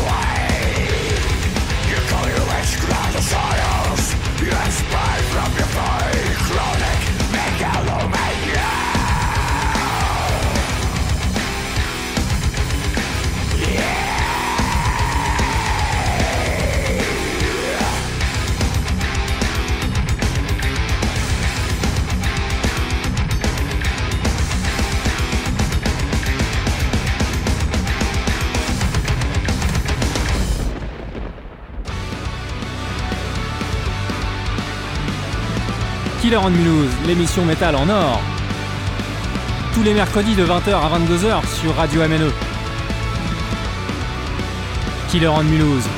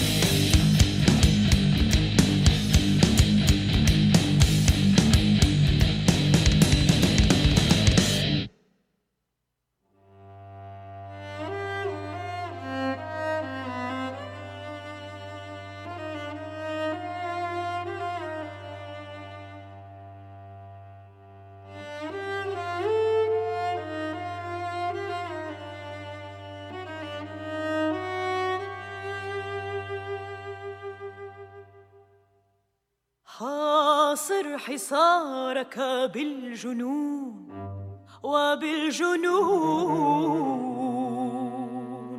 بالجنون.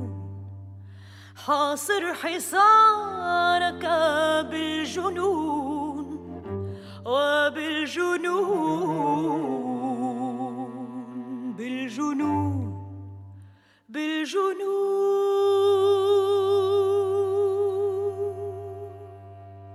ذهب الذين تحبهم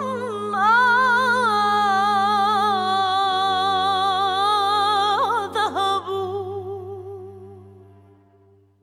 فإما أن تكون أن تكون أن تكون أو لا تكون. حاصر حصارك اضرب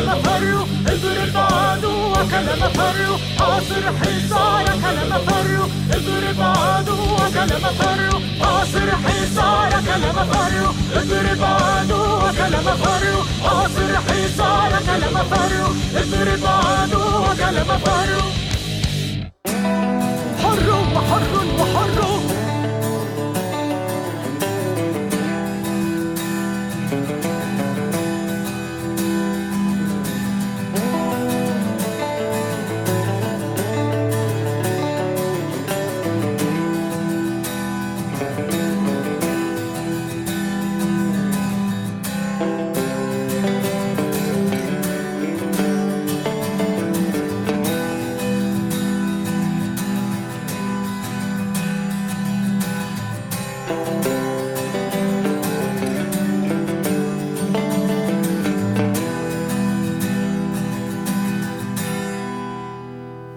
Sanırsın dağlarda yol olmaz Usanırsın. Kalbinde güç kalmaz Uzanırsın oh, yarın olmaz. Zor günlerin ardında huzur olmaz ki her zaman Umutlar yön bulmaz yarın olsa da. Oh, Beklenen gün olmaz.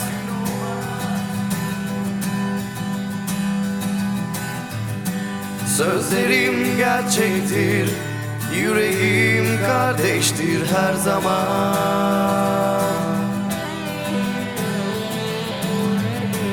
Umudum sonsuzdur Uğraşım bitmez hiçbir zaman. Geliyor, geçiyor hayat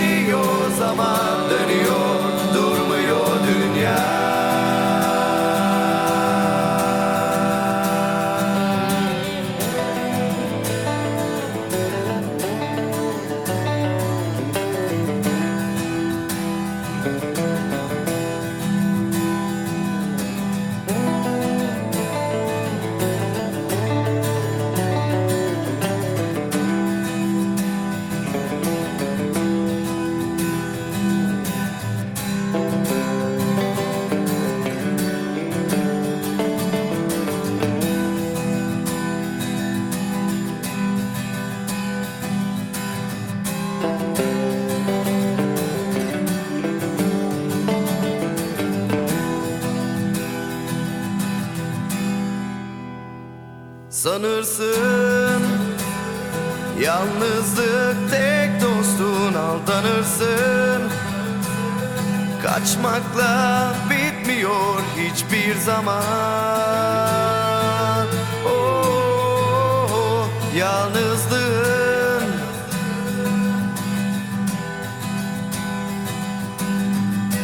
Sözlerim gerçektir Yüreğim kardeştir her zaman. Umudum sonsuzdur Uğraşım bitmez hiçbir zaman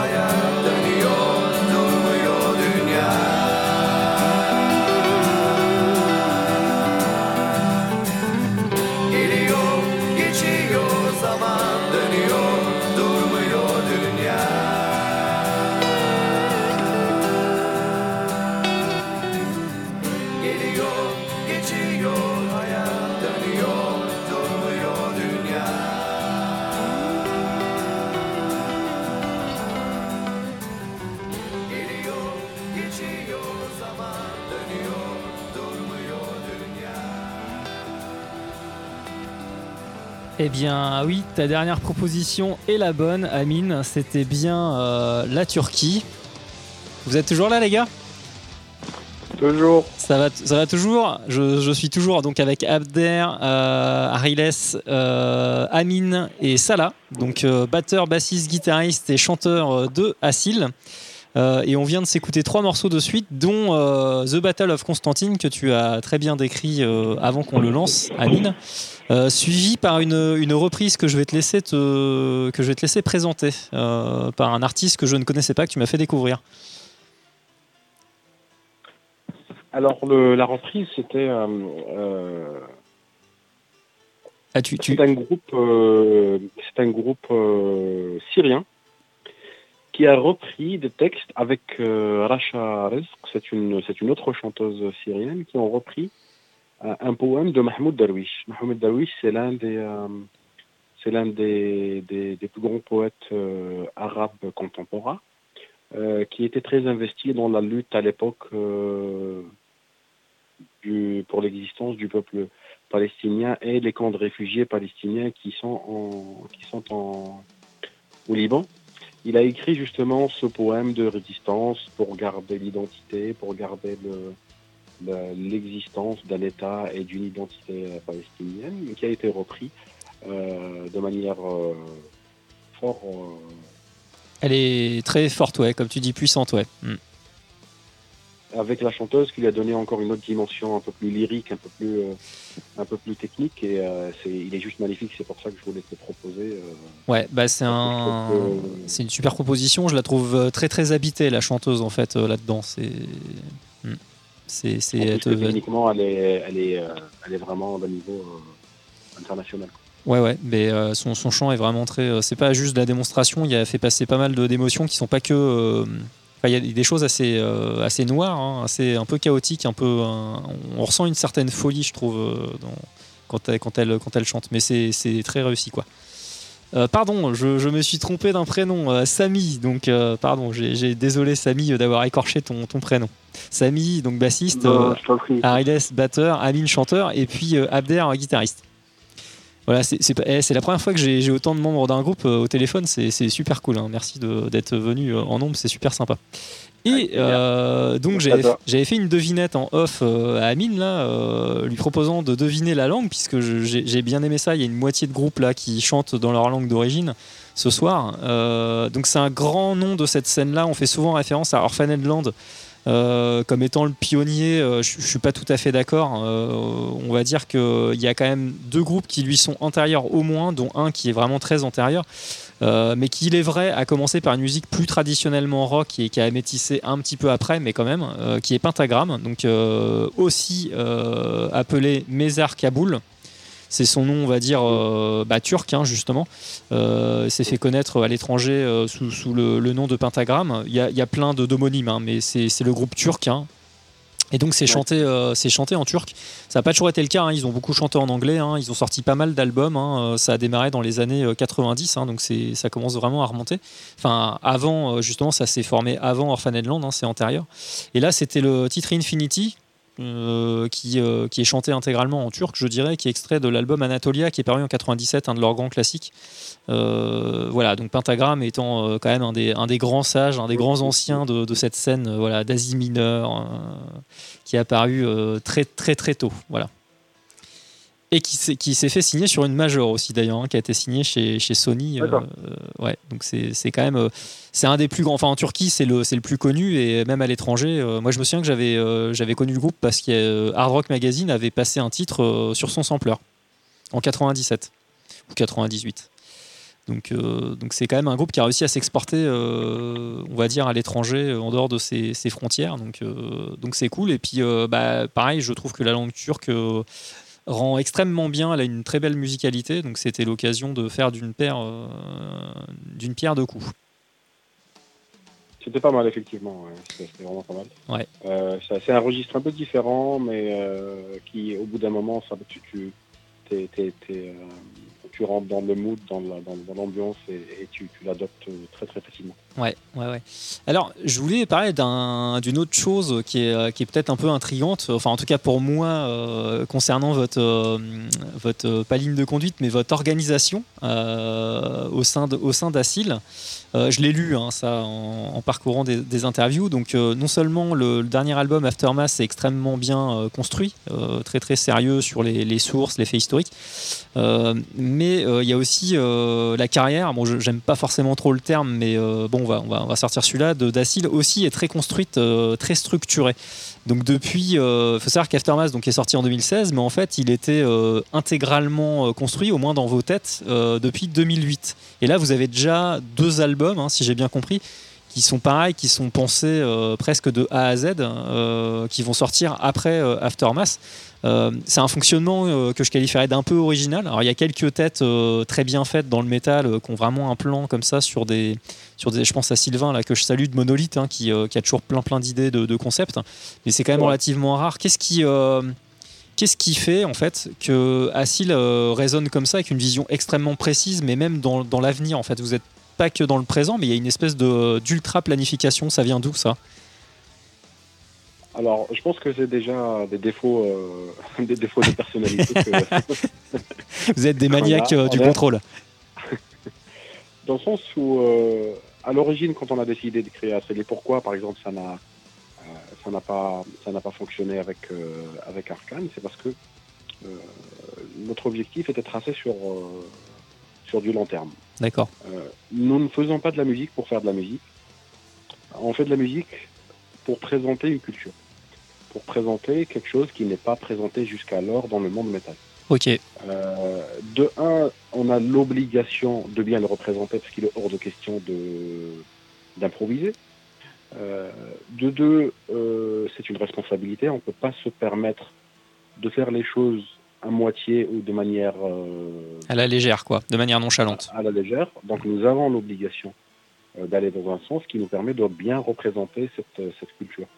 Euh, de deux, on a, on fonctionne comme ça. Je pense que c'est pour ça qu'on est amis aussi. C'est parce qu'on réfléchit plus ou moins tous de la même manière. C'est, on a une vision à long terme.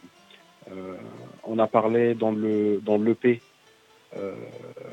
qu'on avait sorti sur notre arrivée en France, les différences qu'on a pu rencontrer euh, quand on était en Algérie et quand on est arrivé euh, euh, en France. Ça, c'était des Angel Sin. Oui, en 2000, qui était paru en 2010. Donc. 2018. Euh, par la suite, on a sorti Algebra qui parlait d'un ensemble de, de qui nous sommes-nous euh, par rapport à un monde arabo-musulman, arabo-berbéro-musulman auquel nous appartenons. Euh, donc, euh, du coup, on a essayé d'expliquer un petit peu qui nous sommes un petit peu plus dans, le, dans ce monde-là. Par la suite, on est rentré un peu plus dans le vif du sujet.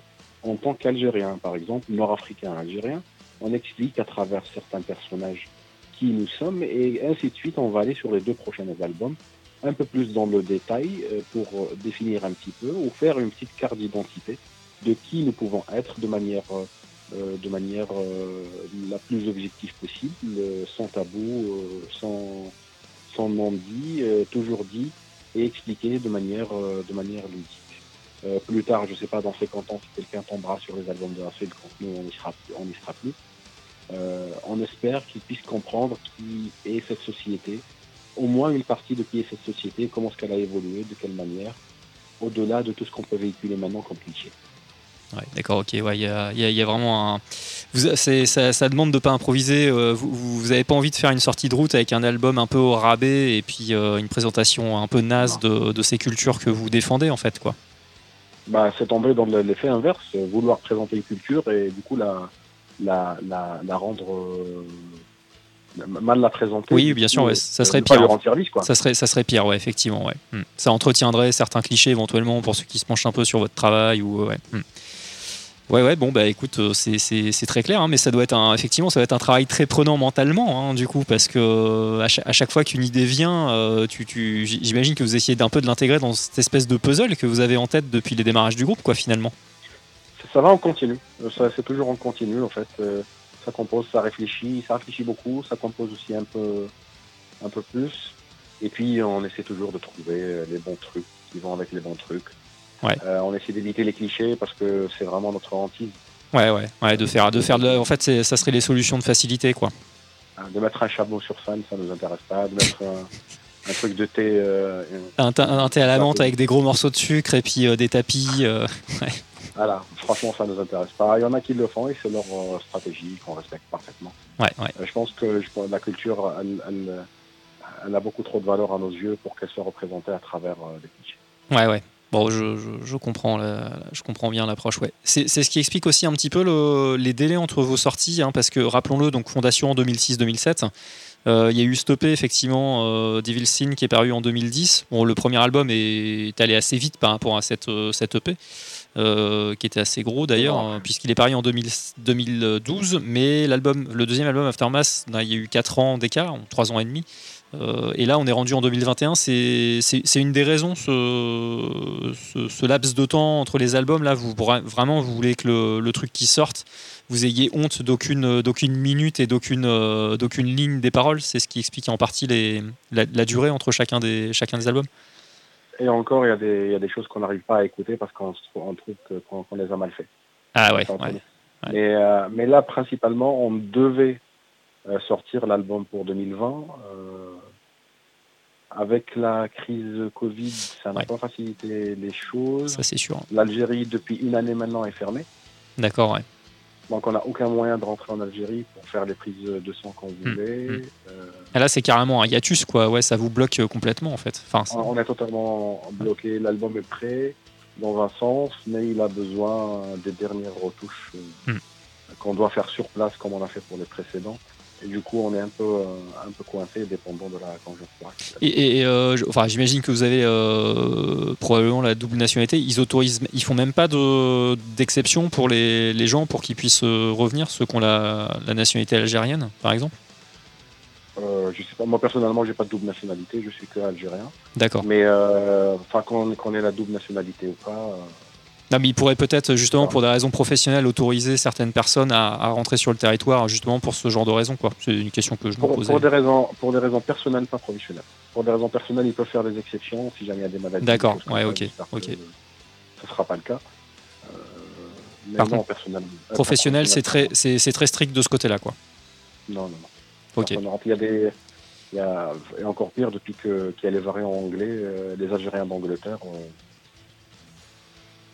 c'est euh, C'est encore plus compliqué, quoi. C'est encore plus dur. encore beaucoup, beaucoup, beaucoup plus compliqué. Eh, écoute, euh, tu me fais une transition là, euh, puisque tu parlais de, tu parlais d'identité avec le, le premier album Algebra qui était sorti, euh, qui vous a présenté un petit peu. On, on va s'en écouter un extrait, à, part, à part si vous mettez un veto hein, dessus, hein, que vous voulez, que vous voulez pas le réécouter. Vous me dites, hein Non, non, je t'en prie, vas-y. Non, ça va, ok, parce que ça me paraissait intéressant de voir un petit peu l'évolution. hein. C'est aussi l'occasion de présenter le travail du groupe depuis ses débuts, presque, on va dire. Mais ça va être précédé par un groupe. Je fais une petite exception ce soir. Euh, je vous ai un peu menti quand je vous ai dit que tous les groupes seraient originaires de tout le pourtour du bassin méditerranéen, Moyen-Orient, Mésopotamie, Asie mineure, euh, Nord-Afrique. Mais on va dire qu'ils ils trichent un petit peu, puisque dans ce groupe-là, qui est un groupe assez récent, mais qui est vraiment très très bien, de très très bonne qualité. Euh, Il y a un mec qui est marocain dedans. D'ailleurs, il y a du chant, euh, du chant arabe, je, je pense. hein, euh, tu- vous me confirmerez. Et euh, c'est franchement euh, très pro. Je trouve que ça envoie bien et ça sera justement suivi hum, d'un titre d'Algebra, donc qui est le premier album de d'Acil. Et puis on se retrouve après, je vous propose. Ok. À tout de suite les Killers.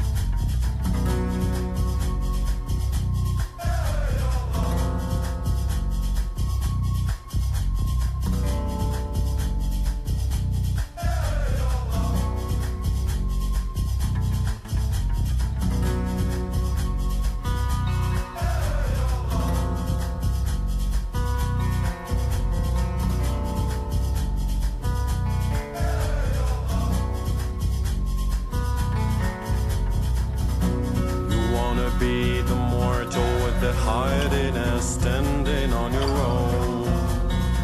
Obey the man's laws No change until king decides of his throne. Your own design of life is when everything works the way you want. Overconfident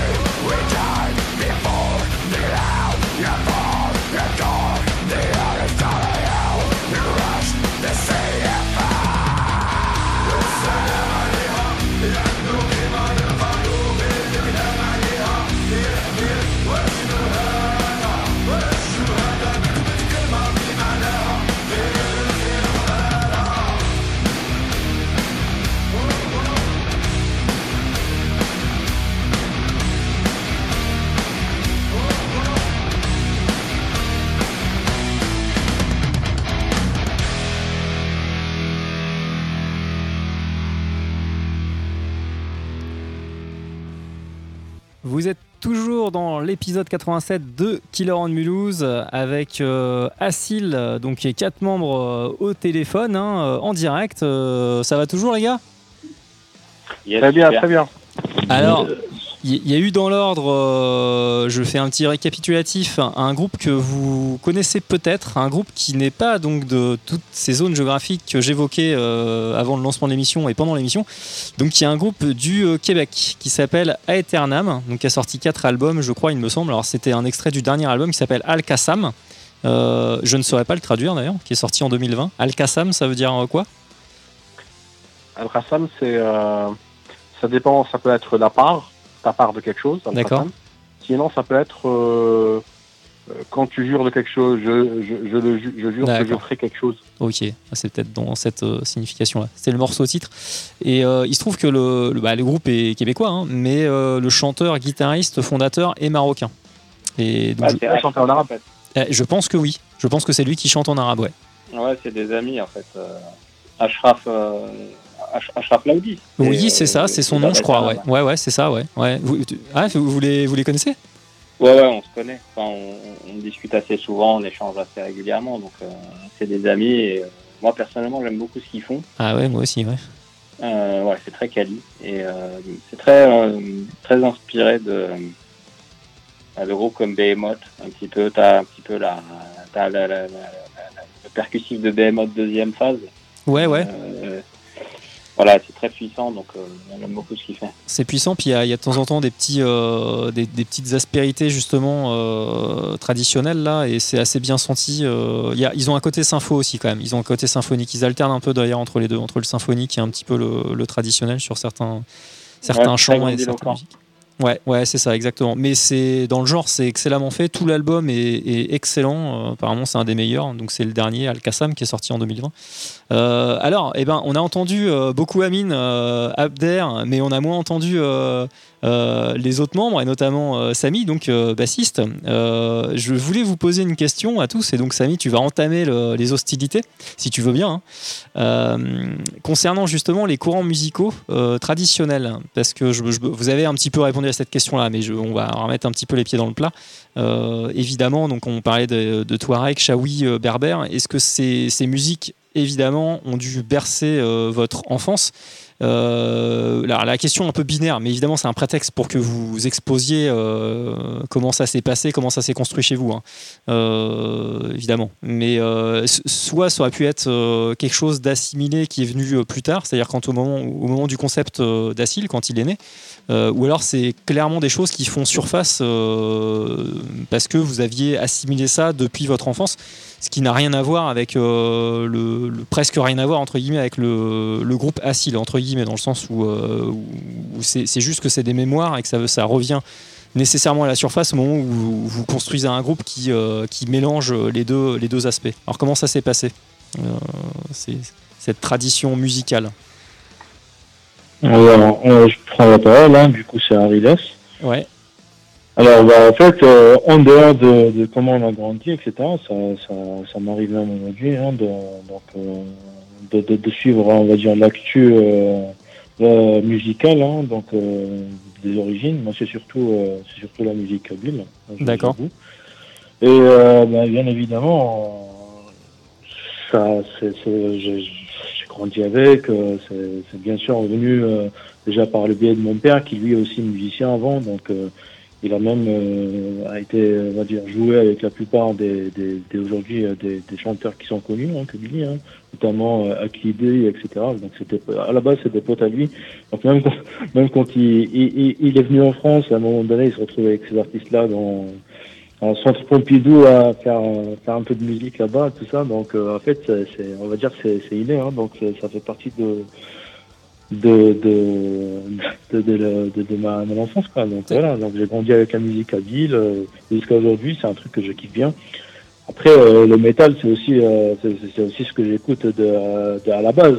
Donc euh, mais après quand on est aussi honnêtement quand on est aussi un peu musicien on apprécie tout type de musique hein. donc euh, après il y a, y a notre choix il y a ce qu'on aime le- ce qu'on apprécie le plus mais mais quand c'est beau on est là quoi. Ouais, bien sûr, ouais, c'est. Ah la a- poésie kabyle, euh, surtout que la poésie kabyle elle fait partie, euh, enfin, elle représente une grande partie de, de, de l'héritage euh, de l'héritage berbère euh, dont dispose, la- dispose l'Algérie. Et les poèmes kabyles, euh, c'est des poèmes de toute beauté. Moi, je je parle pas kabyle, euh, mais quand je lis plus ou moins les traductions et les sujets euh, dont ça parle, euh, moi, Ouais. je, je me dis, euh, waouh, franchement, il y a de grands artistes aussi, euh, comme Edir qui est décédé. Edith qui est décédé il n'y a pas, il y a pas longtemps dernièrement, euh, des gens comme Aïd Benguellet, des gens qui sont un petit peu dans la lutte comme comme Martin Brunès. Il y a des il y a des il y a des il y a des il y a des personnages kabyles, des, artistes kabyles contemporains, sans parler des des, des vieux, des des des, des anciens. Je te parle juste des contemporains. Ils ont des textes, ils ont des, des, des poésies qui sont à couper souffle. hein. Euh, franchement, l'héritage kabyle euh, en termes de, de, de poésie est, est énorme. Il est énorme. Mm. Sa- Samy, toi, c'est. Venant de venant de cette région-là, euh, ayant grandi avec ça, donc tu as toujours la musicalité de cette de cette poésie, tu as toujours aussi cette euh, la musicalité proprement dit de la musique kabyle qui se rapproche beaucoup de tout ce qui est celte d'un côté, euh, mais qui garde des spécificités musicales euh, algériennes. C'est un côté très riche. hein. Et là, on ne Ouais. parle que de la Kabylie. hein. On peut parler Ouais. des autres des autres régions. On n'en fin- on- on finira pas jusqu'à demain. C'est très Ouais. bien. Ouais, moi, moi, ça me dérange pas, hein, mais peut-être les auditeurs et les auditrices vont aller se coucher avant. mais euh, puis les batteries de vos portables vont peut-être cramer avant. Mais euh, toi, Sa- Samy, c'est un petit peu. Parce que là, je- je- j'entends bien qu'Ariles a, a baigné dedans depuis son enfance, euh, de par euh, son papa notamment. Samy, c'est un petit peu la même chose. C'est une musique qui t'a accompagné euh, depuis, depuis ton enfance jusqu'à maintenant, que tu continues de suivre avec plaisir, où tu déniches encore des artistes.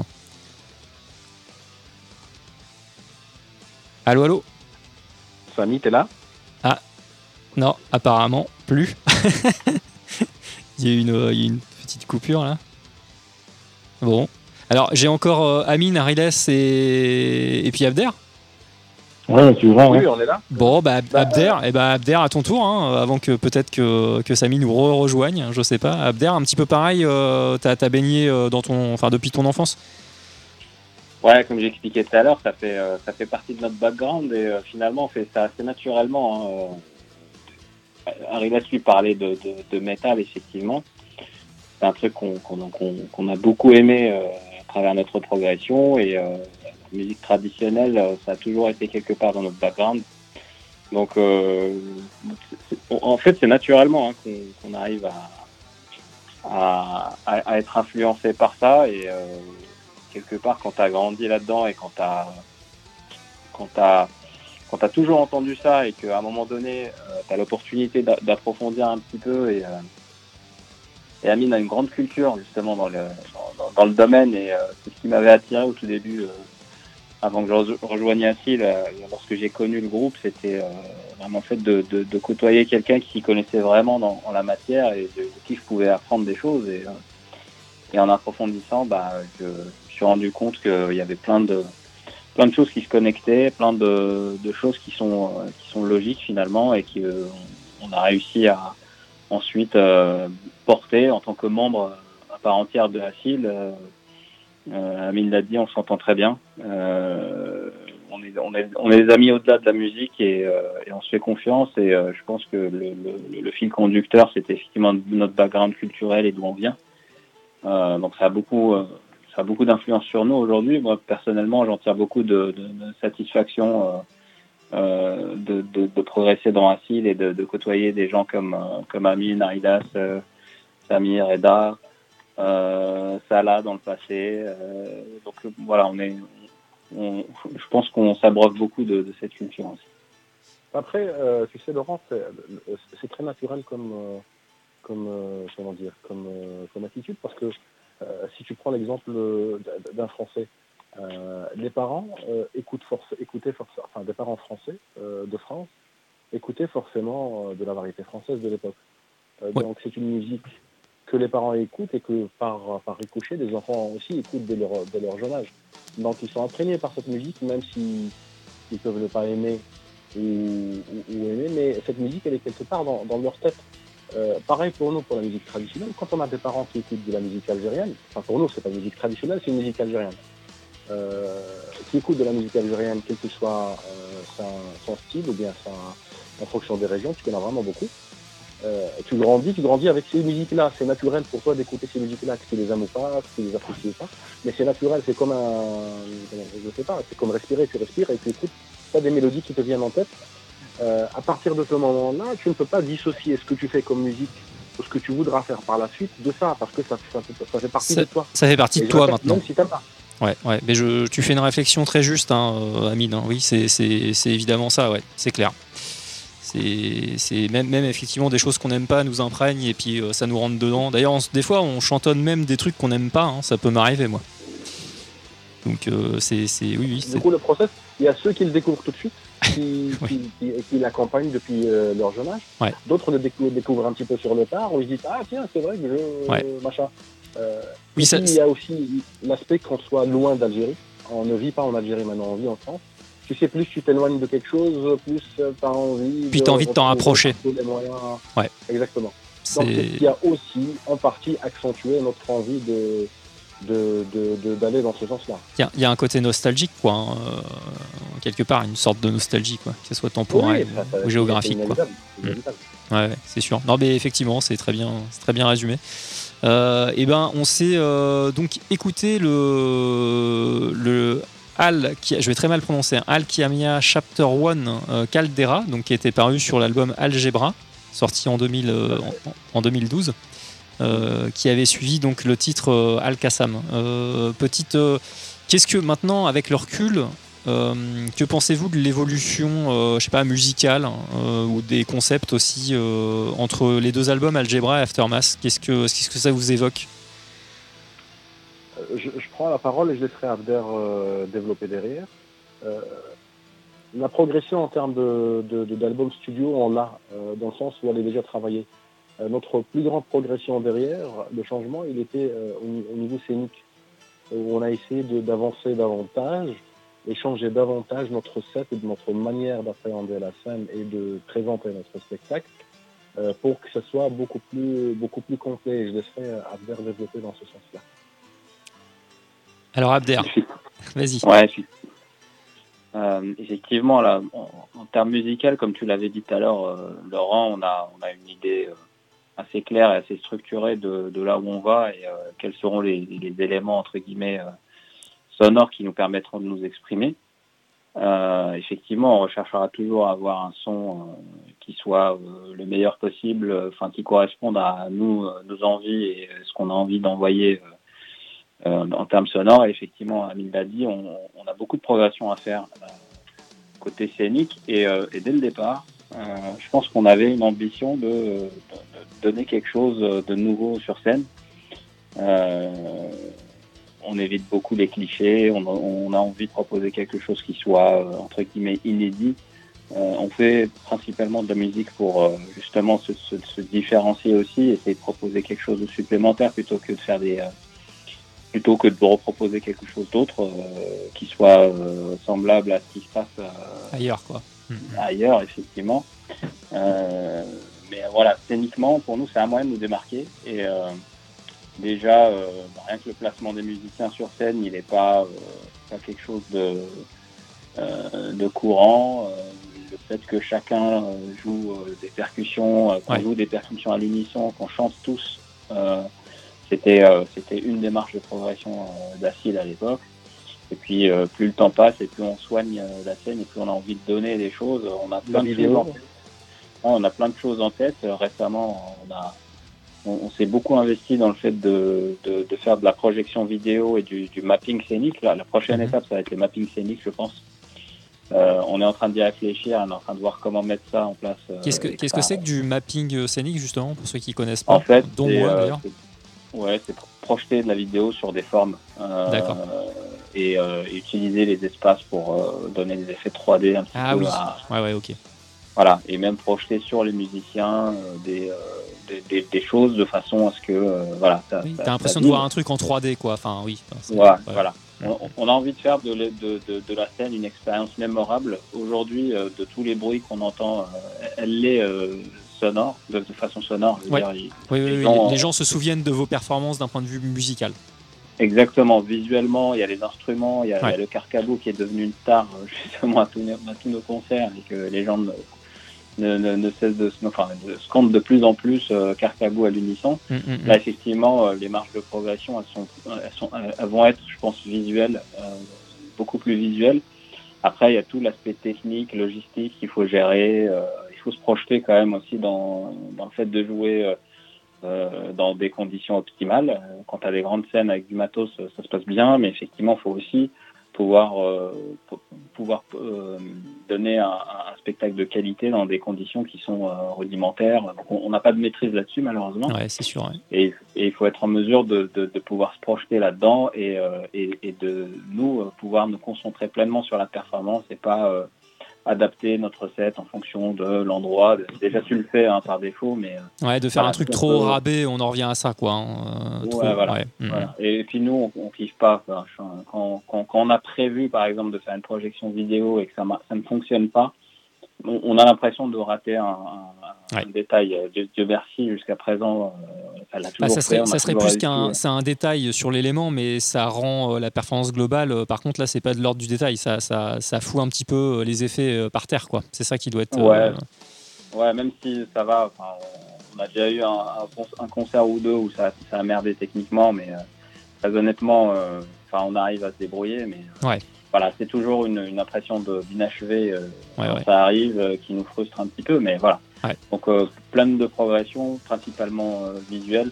Musicalement, on sait, on sait très bien où, où est-ce qu'on se dirige, mais visuellement, là, on est en train de tâtonner. Et, euh, bah, c'est aussi ça le, le- ce qui rend le, le travail excitant. Excitant, ouais. De, de découvrir, quoi. Ouais, bien sûr, ouais. Ouais, Après, puis là- là- euh, il y a aussi un côté, il y a un côté super important à faire. D'ailleurs, on en parlait la dernière fois. C'est que maintenant, on arrive même à se projeter de manière différente euh, musicalement. Euh, vu que nous avons intégré Harry Less en tant que batteur euh, depuis euh, quelques mois, et comme c'est un animal sur la sur la batterie, il nous ouvre vraiment pas mal. il nous offre vraiment, il nous offre pas mal d'autres euh, d'autres champs qu'on pourrait explorer pour les prochains albums. Donc il, il va y avoir de la revisite de, de- de titres qui, qui, qui- qu'on pensait déjà établis. Oui, d'accord, qui rafraîchira Euh, un petit je- peu euh, ces titres-là, justement, quoi. Mm, mm. Oui, oui, tout à fait. tout à fait. Alors, moi, du coup, comme je, vais faire un, contraste là euh, de, ce qu'évoque euh, Abder, notamment sur les performances live, qui rendent quand même le truc excitant parce qu'en fait, on sait pas trop non plus. Ça contrebalance euh, votre aspect très contrôle euh, maniaque du contrôle et, et cérébral. Là, le live. même si vous avez pensé à des trucs avant, il y a la magie de la scène, de ce qui va se passer sur place avec le public. Donc ça, ça fait une bonne balance par rapport à votre travail studio qui lui est extrêmement élaboré, réfléchi dans les moindres détails. C'est agréable aussi pour vous quand même ces, ces périodes un peu de lâcher prise quoi une fois que vous êtes sur scène. Ah, c'est là, on se fait plaisir. hein. Ouais. euh, n'importe quel artiste sur scène qui se fait plaisir. Ce n'est ni dans l'enregistrement, ni dans la répétition, ni dans la préparation. Une fois que tu es sur scène et que tu vois la réaction du public, euh, et franchement, on ne laisse pas indifférent. hein. On peut nous aimer vraiment et on peut ne pas du tout nous Du aimer. tout ne- vous quoi. euh, Ouais. Mais, mais, mais, euh, laisse pas indifférent et c'est vraiment le, le truc. Euh, moi personnellement, euh, quand je suis sur scène, euh, que ça marche, que ça marche pas, qu'il y ait des problèmes, qu'il n'y ait pas de problème, bon, il y a toujours des plans B euh, pour, pour récupérer. Ouais, ouais. Mais euh, avant tout, c'est le, plaisir qu'on peut avoir euh, dans nos échanges avec le public et on essaie d'avoir un maximum d'échanges. Ouais. C'est ce que je voulais essayer de, de savoir si, euh, si justement ces petites situations frustrantes, euh, la- l'absence de contrôle sur la configuration du lieu, ça vous gâchait pas un peu le plaisir ou voilà ou justement c'est vraiment euh, vous réussissez à aller au-delà de, de l'aspect trop trop dans la réflexion et très structuré et que la que la scène vous vous épanouissez aussi sur la scène quoi qui est pas qui est pas la même chose du tout qu'un album qu'on a réfléchi dans les moindres détails. euh, ça, ça- Ouais, après, euh, Après, une de nos forces, c'est notre capacité à nous adapter aussi. hein. Ouais. Ça, on l'a compris euh, très très tôt. Quand tu arrives avec des instruments traditionnels et que personne ne sait vraiment comment on va les sonoriser, et, et surtout quand tu, tu commences à toucher les aspects plus techniques, quand tu utilises du ear monitoring et que le temps euh, est précieux, euh, on, a, on, a, on a développé une capacité à nous adapter qui est, euh, qui est aujourd'hui une de nos forces, je pense.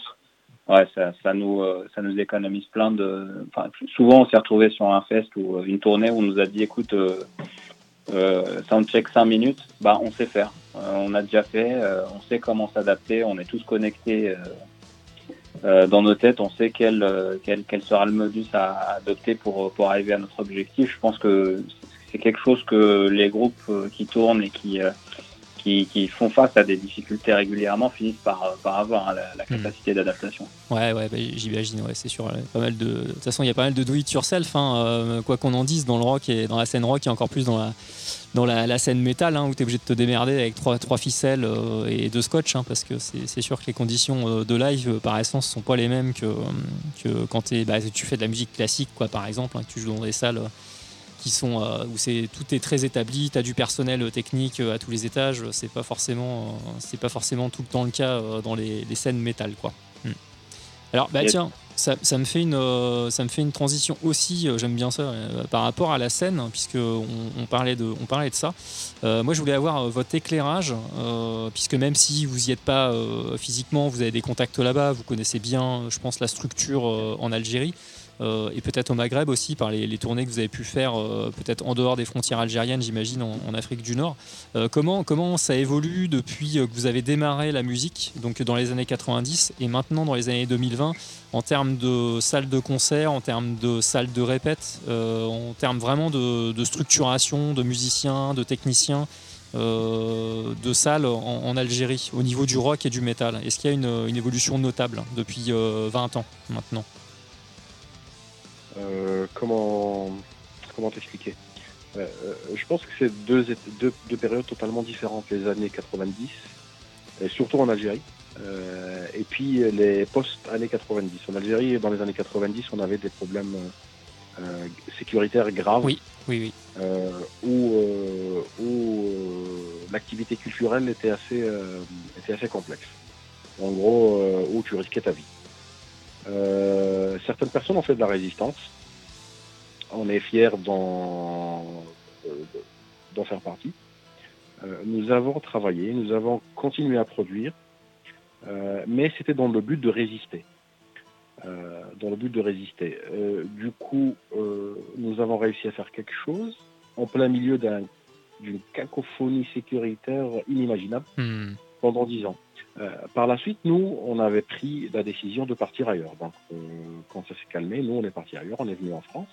En On s'est 2003, hein, installé donc, à- hop. On s'est installé à Paris. Ouais. La scène métal continuait en Algérie. Euh, elle s'est pas arrêtée. Elle a eu un petit coup de mou euh, parce que c'était une période où pratiquement euh, 90% des acteurs principaux du métal algérien ont décidé de partir. Du pays, tu veux Euh, dire physiquement. Du pays physiquement. oui. Ouais. Le, le métal algérien continuait, il s'est pas arrêté. Mais en Algérie, la scène algérienne, elle a eu un petit coup de mou, mais elle est repartie. Mais cette fois-ci, elle est repartie dans une société plus tranquille, plus apaisée, où les questions sécuritaires ne se posaient plus. Du coup, euh, ça commence à poser problème au niveau de, de comment on voit le métal, comment Mhm. est perçu le, le métal euh, en Algérie. Euh, du coup, il a un peu les mêmes difficultés que pourrait avoir le métal en France ou le métal aux États-Unis. Ouais. Une société qui, qui- qui a le ventre plein et qui sait qu'elle que- qu'elle- qu'elle ne risque pas sa vie, elle a le temps de réfléchir à certaines choses. Donc du coup, elle a le temps de cataloguer, elle a le temps de, de bien ou pas bien penser. Donc du coup, le métal en Algérie, comme en France, comme aux États-Unis, et il commençait à souffrir de la perception négative que peuvent avoir les gens D'accord. De ce style de musique. Style de musique et style de folklore en Ouais. gros, les têtes de mort, les tu vois. De l'univers euh, qui, qui s'y rapporte. Ouais. Donc, euh, le combat principal du métal en Algérie maintenant, enfin un peu co- à, à un degré moindre peut-être que, que dans les pays européens ou aux États-Unis, il est de s'affirmer en tant que style de musique et d'expression culturelle qui n'a rien à voir avec des clichés qu'on pourrait lui euh, qu'on pourrait lui coller. Euh, euh, le combat il est principalement ici parce que maintenant il dispose de salles de répétition, il dispose de, de, de locaux de répétition, euh, ils ont du matériel de manière euh, assez, assez raisonnable. D'accord. Ouais. Ils peuvent, ils peuvent en manquer, mais le matériel existe. Ouais, ouais. Euh, contrairement à, à- aux années 90, où, comme je te disais, c'était extrêmement compliqué. Euh, donc du coup, oui, la scène en Algérie, elle a toujours existé. D'ailleurs, c'était l'une des premières scènes dans le monde arabe, voire africain, euh, de métal. hein. Ça a commencé dans les années 80 avec des groupes comme Khinzer qui faisaient du prog. Hmm. Euh, mais en parallèle, dans les autres pays, par exemple comme au Maroc, d'après, euh, enfin nous avons beaucoup d'amis marocains, nous connaissons des Marocains, euh, ils ont eu une période où ça a commencé à bien fonctionner fin des années 90, où par la suite ils ont eu un petit souci avec, euh, euh, je ne sais pas si tu te rappelles, il y a eu un groupe de métalleux qui, a été, qui ont été emprisonnés Si, dans si, de- si, ouais, ouais. années 2000, Ça, ça me rappelle euh, quelque chose, ouais. Hmm, hmm. accusés de satanisme, de blablabla. Ouais, il y a une, paro- une parodie de procès avec des crânes en plastique qui avaient été trouvés comme pièces à Ouais. conviction, ce genre de choses, ouais, un squelette, je Donc crois. du coup, euh, du coup, c'est un petit peu, c'était un petit peu euh, compliqué pour euh, le milieu underground marocain qui a su résister Mm. et qui produit euh, aujourd'hui l'un des plus grands festivals euh, Oui. africains, euh, arabes, même en France, enfin même par rapport à la France, le Boulevard, qui est un festival de métal où chaque année tu as pratiquement 20, 30, 40 000 personnes Ouais, c'est un gros truc, ouais. ouais. qui sont. Oui, avec des grosses têtes d'affiche qui arrivent et ils s'en sortent de manière remarquable, nos frères marocains. C'est, euh, il y, a- il y a aussi des groupes de rock, non? C'est c'est 100% métal ou il y a un peu les deux quand même? Rock et métal dans le festival? Ils, ils ont trois ou quatre journées, donc tu as Ouais. du rock, du métal, euh, Ouais, toutes, les, toutes les musiques euh, urbaines. Ouais, ouais, ok. Il y a une journée électro, je crois, et hip-hop. Hmm. Euh, donc c'est des gens qui, qui, qui, qui avancent bien malgré le, le petit coup de mou qu'ils ont eu début des années 2000 à cause de cette histoire de, des, arr- des arrestations. Ouais, ouais. À côté, en Tunisie, pareil, on a, on a, on a beaucoup d'amis. Euh, le, le- la spécificité de la Tunisie, c'est que les, les groupes maintenant pullulent, les groupes de métal, ils pullulent. Je, je t'ai mis dans la playlist un groupe tunisien avec deux chanteuses qui s'appellent Nawader. Nawazer, ouais, j'avais diffusé Euh, un extrait, c'est pour ça que je l'ai pas retenu ce soir euh, dans une émission il y a pas très longtemps, ouais. Hmm, hmm. Euh, ils sont pas mal. Tu as Ouais. Carta- Cartagods qui sont bons. Bon, Mirat, maintenant, ils font leur petit bonhomme de chemin. Bah, Nawazer avec un international. ex Miras euh, d'ailleurs à la batterie. Hein. Oui, tout à fait. tout à fait. Ils ont pas mal de groupes. Au côté Maroc aussi, euh, il y, a un- il y a- il y a un artiste qui fait du hip-hop, metal, rock, euh, rap, qui s'appelle Samados. Et, et lui, c'est un, un pur génie. Les- les- les- les- la musique y est. Euh, les scènes sont difficilement accessibles. Mais je pense que les mentalités commencent à changer doucement Ouais. pour que les scènes soient beaucoup plus, plus exposées. Ouais, ouais. C'est en tout cas il y a une euh, enfin moi de l'extérieur en, faisant des recherches hein, sur les groupes j'en ai quand même trouvé pas mal. J'ai l'impression quand même qu'il y a une ébullition euh, de dans ces zones géographiques et qu'effectivement ça attend qu'une chose c'est que ça ça pète quoi entre guillemets tu vois. Et, que ça se révèle. Et comme tu dis qu'il y ait la reconnaissance artistique quoi qui, permettra que, que ces groupes là ils puissent jouer plus facilement sortir des albums plus facilement etc etc quoi. Mais il y a, y, y a un vrai vivier quoi hein. Il y est, enfin, il, il a toujours été, il a, toujours été, euh, Laurent, depuis les années 80, 90. Il est, maintenant, c'est un peu plus médiatisé parce qu'on a les réseaux sociaux qui permettent de, euh, à l'information de, De circuler. beaucoup plus rapidement. Oui, oui, mais, euh, mais dans les années 90, nous, euh, moi, je me rappelle quand on a commencé 93, 94, euh, enfin, on était quoi? On était au moins une quinzaine de groupes, allez, facile. une quinzaine de D'accord, groupes, ouais, sur le territoire algérien. Ok. Ouais, donc pour toi, il n'y a, pas il y a, y a, pas- il y a pas tellement plus de groupes et d'artistes métal maintenant que dans les années 90 au final. quoi. C'est juste plus visible, au fait, maintenant. D'accord, ouais, ok. Bon.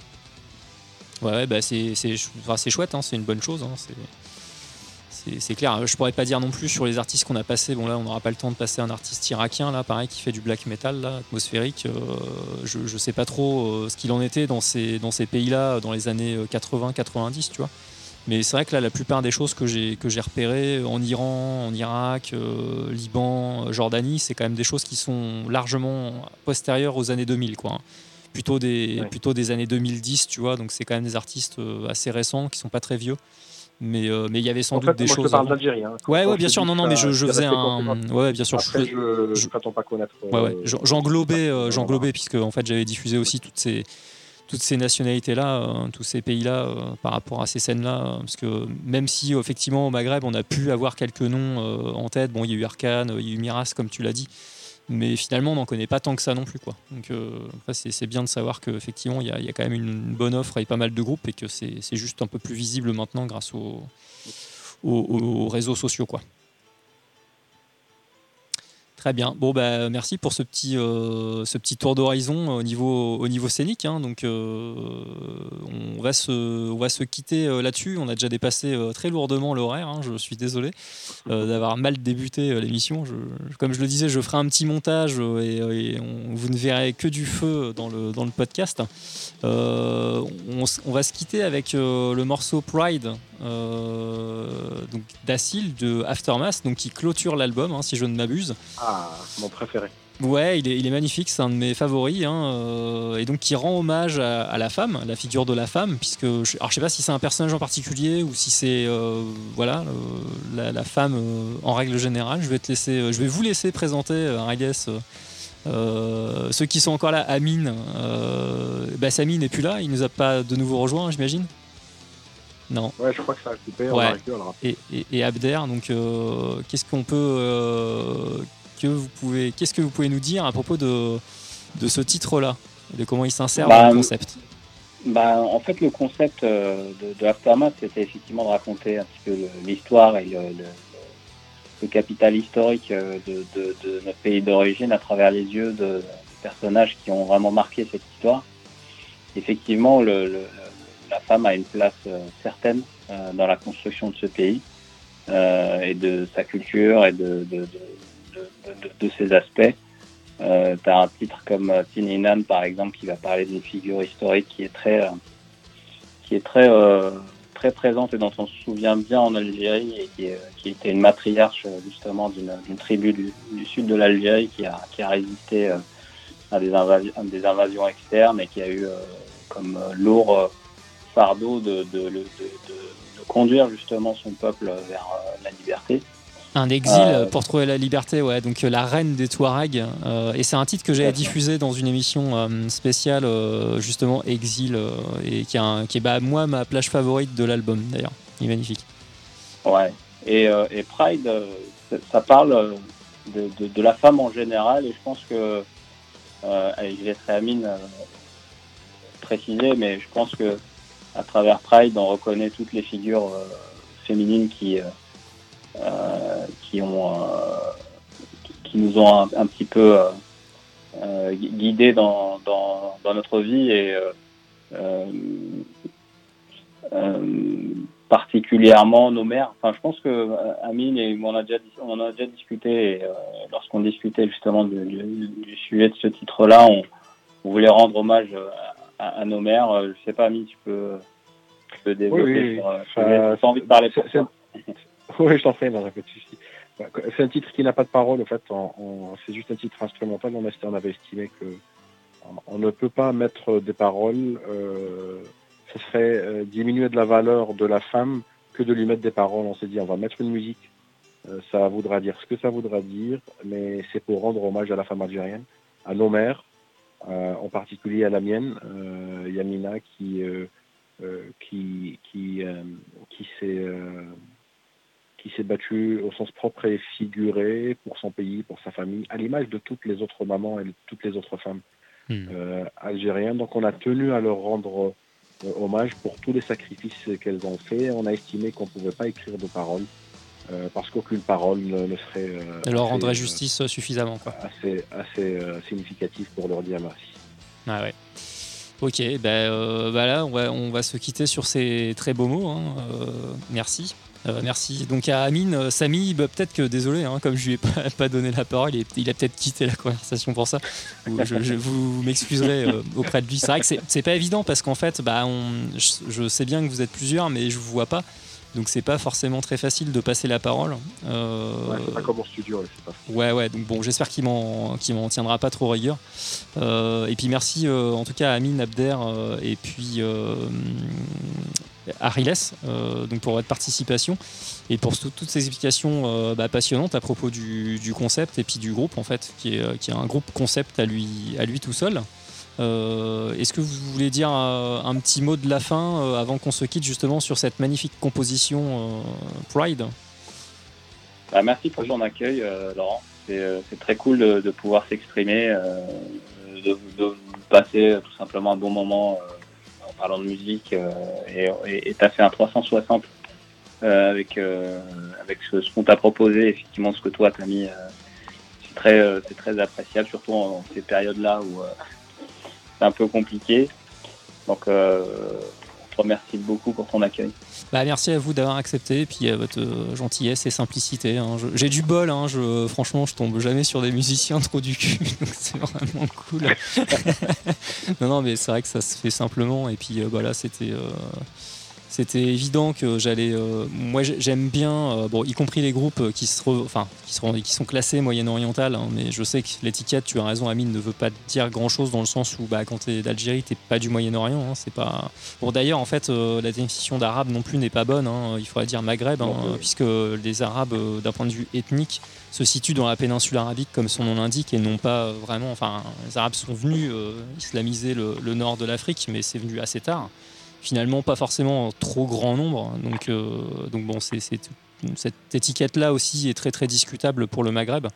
Euh, en tout cas, il faut, faut bien contextualiser. Donc, euh, bref, moi j'aime, beaucoup les mélanges et je suis très content de, de, de- voir. Moi, je vous ai connu vraiment sur le tard, hein, au moment où j'ai préparé cette émission sur le, justement l'immigration, l'exil, parce qu'en fait, j'ai interviewé un, un, musicien que j'aime beaucoup dans un groupe qui s'appelle Los Dissidentes del Socio Motel, qui a sorti un album euh, concept qui est très bien, qui s'appelle Human Collapse. Et puis en, faisant mes recherches, bah, je suis tombé sur votre, euh, l'histoire de Tiny Nan et ce titre-là. Et tout est parti de là. Puis ensuite, j'ai écouté l'album que j'ai trouvé vachement bien. Effectivement, j'ai senti qu'il y avait. euh, comme vous le disiez à plusieurs reprises, une authenticité, que c'était pas un espèce de saupoudrage avec des gammes qu'on classe moyenne-orientale, euh, avec un petit peu de, de cartonal ou de demi-tonal, là, histoire de dire. Et euh, que ça va bien au-delà, que c'est construit autour, donc c'est cool. En même temps, je, je- je pense que le groupe n'est pas si. euh, vous avez pas mal de followers en fait sur la page, euh, votre page Facebook, hein, mais, mais on parle pas tant de vous que ça, donc il y a un côté aussi un peu rare, et je trouvais que c'était cool de, bah, de vous mettre à l'honneur dans une émission entièrement consacrée, en tout cas pour que vous, vous ayez le temps de présenter tout, tout ça. Quoi. Ouais, et puis je suis pas déçu. Après, c'est des choix de communication, je t'avouerai, Laurent, Ouais. parce que euh, ce que je te disais euh, au début de l'entretien, où on, on essaie d'éviter les clichés. D'accord, ouais. seul- ce qu'on présente, seul le travail vous de- de- devrait être notre carte, notre carte de visite. Être vrai. exposé de manière, euh, de manière euh, buzz, euh, c'est pas très intéressant parce que c'est très éphémère. Euh, quitte à ce que les gens puissent découvrir cette musique dans 50 ou dans 100 ans peut-être, ça nous dérange pas, mais autant que au moins, au moins présenter quelque chose de conséquent. Et que ça soit découvert pour les bonnes raisons, quoi. Oui, oui, Ouais. exactement, exactement. Ouais. Bon, bah écoute, euh, ça, je pense que je vous ai découvert pour les bonnes raisons. mais, euh, bah, en tout cas, merci beaucoup à vous d'avoir donné autant de temps. Et puis, euh, bah, je vous propose que je vous transmettrai le, le podcast et puis on, on fera quand même un peu de promo euh, dessus, parce que c'est quand même bien qu'il y ait quelques personnes qui puissent y avoir accès. et, puis, et puis voilà, on invitera vos, vos fans à écouter tout ça. Ça fait une bonne. Une bonne grosse carte de visite ou pour ceux qui connaissaient pas tout de votre histoire, euh, ceux qui la, la- on vous rejoint depuis pas longtemps, etc. etc. Donc euh, en tout cas c'était c'était cool. Merci En beaucoup. tout cas, euh, merci à toi déjà. Merci à toi pour le boulot déjà que tu fais hein, par rapport à la promotion de, de tout ce qui est métal rock anti-libéral.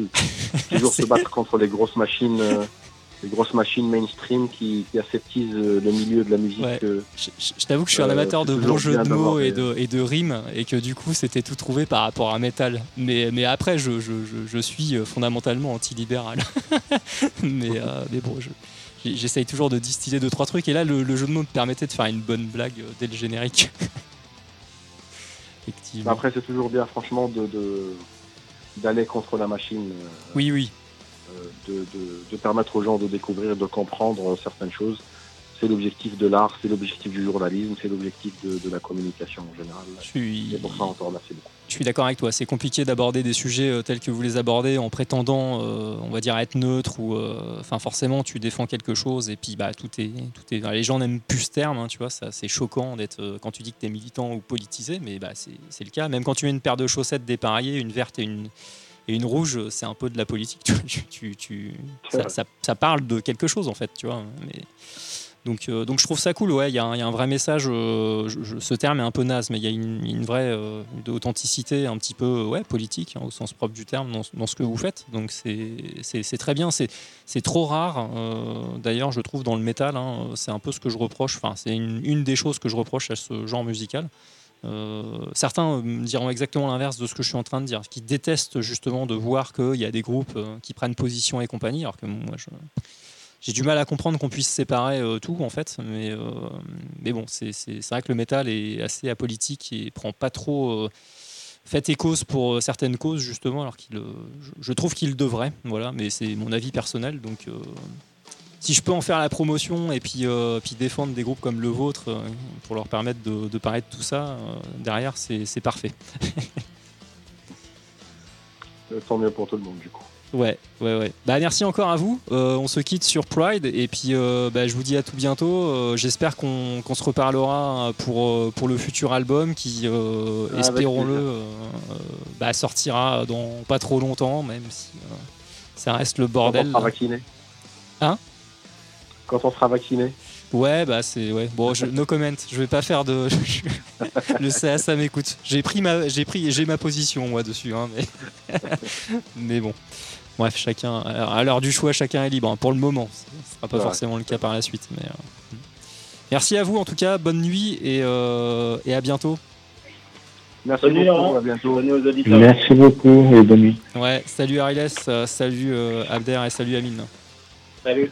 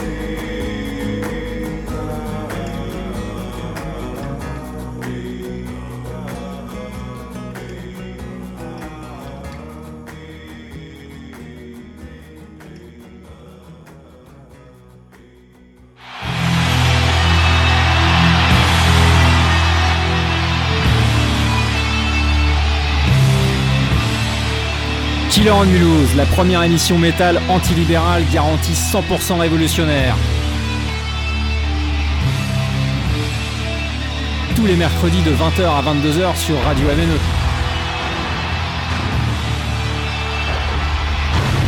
Killer on Mulhouse, l'émission métal en or.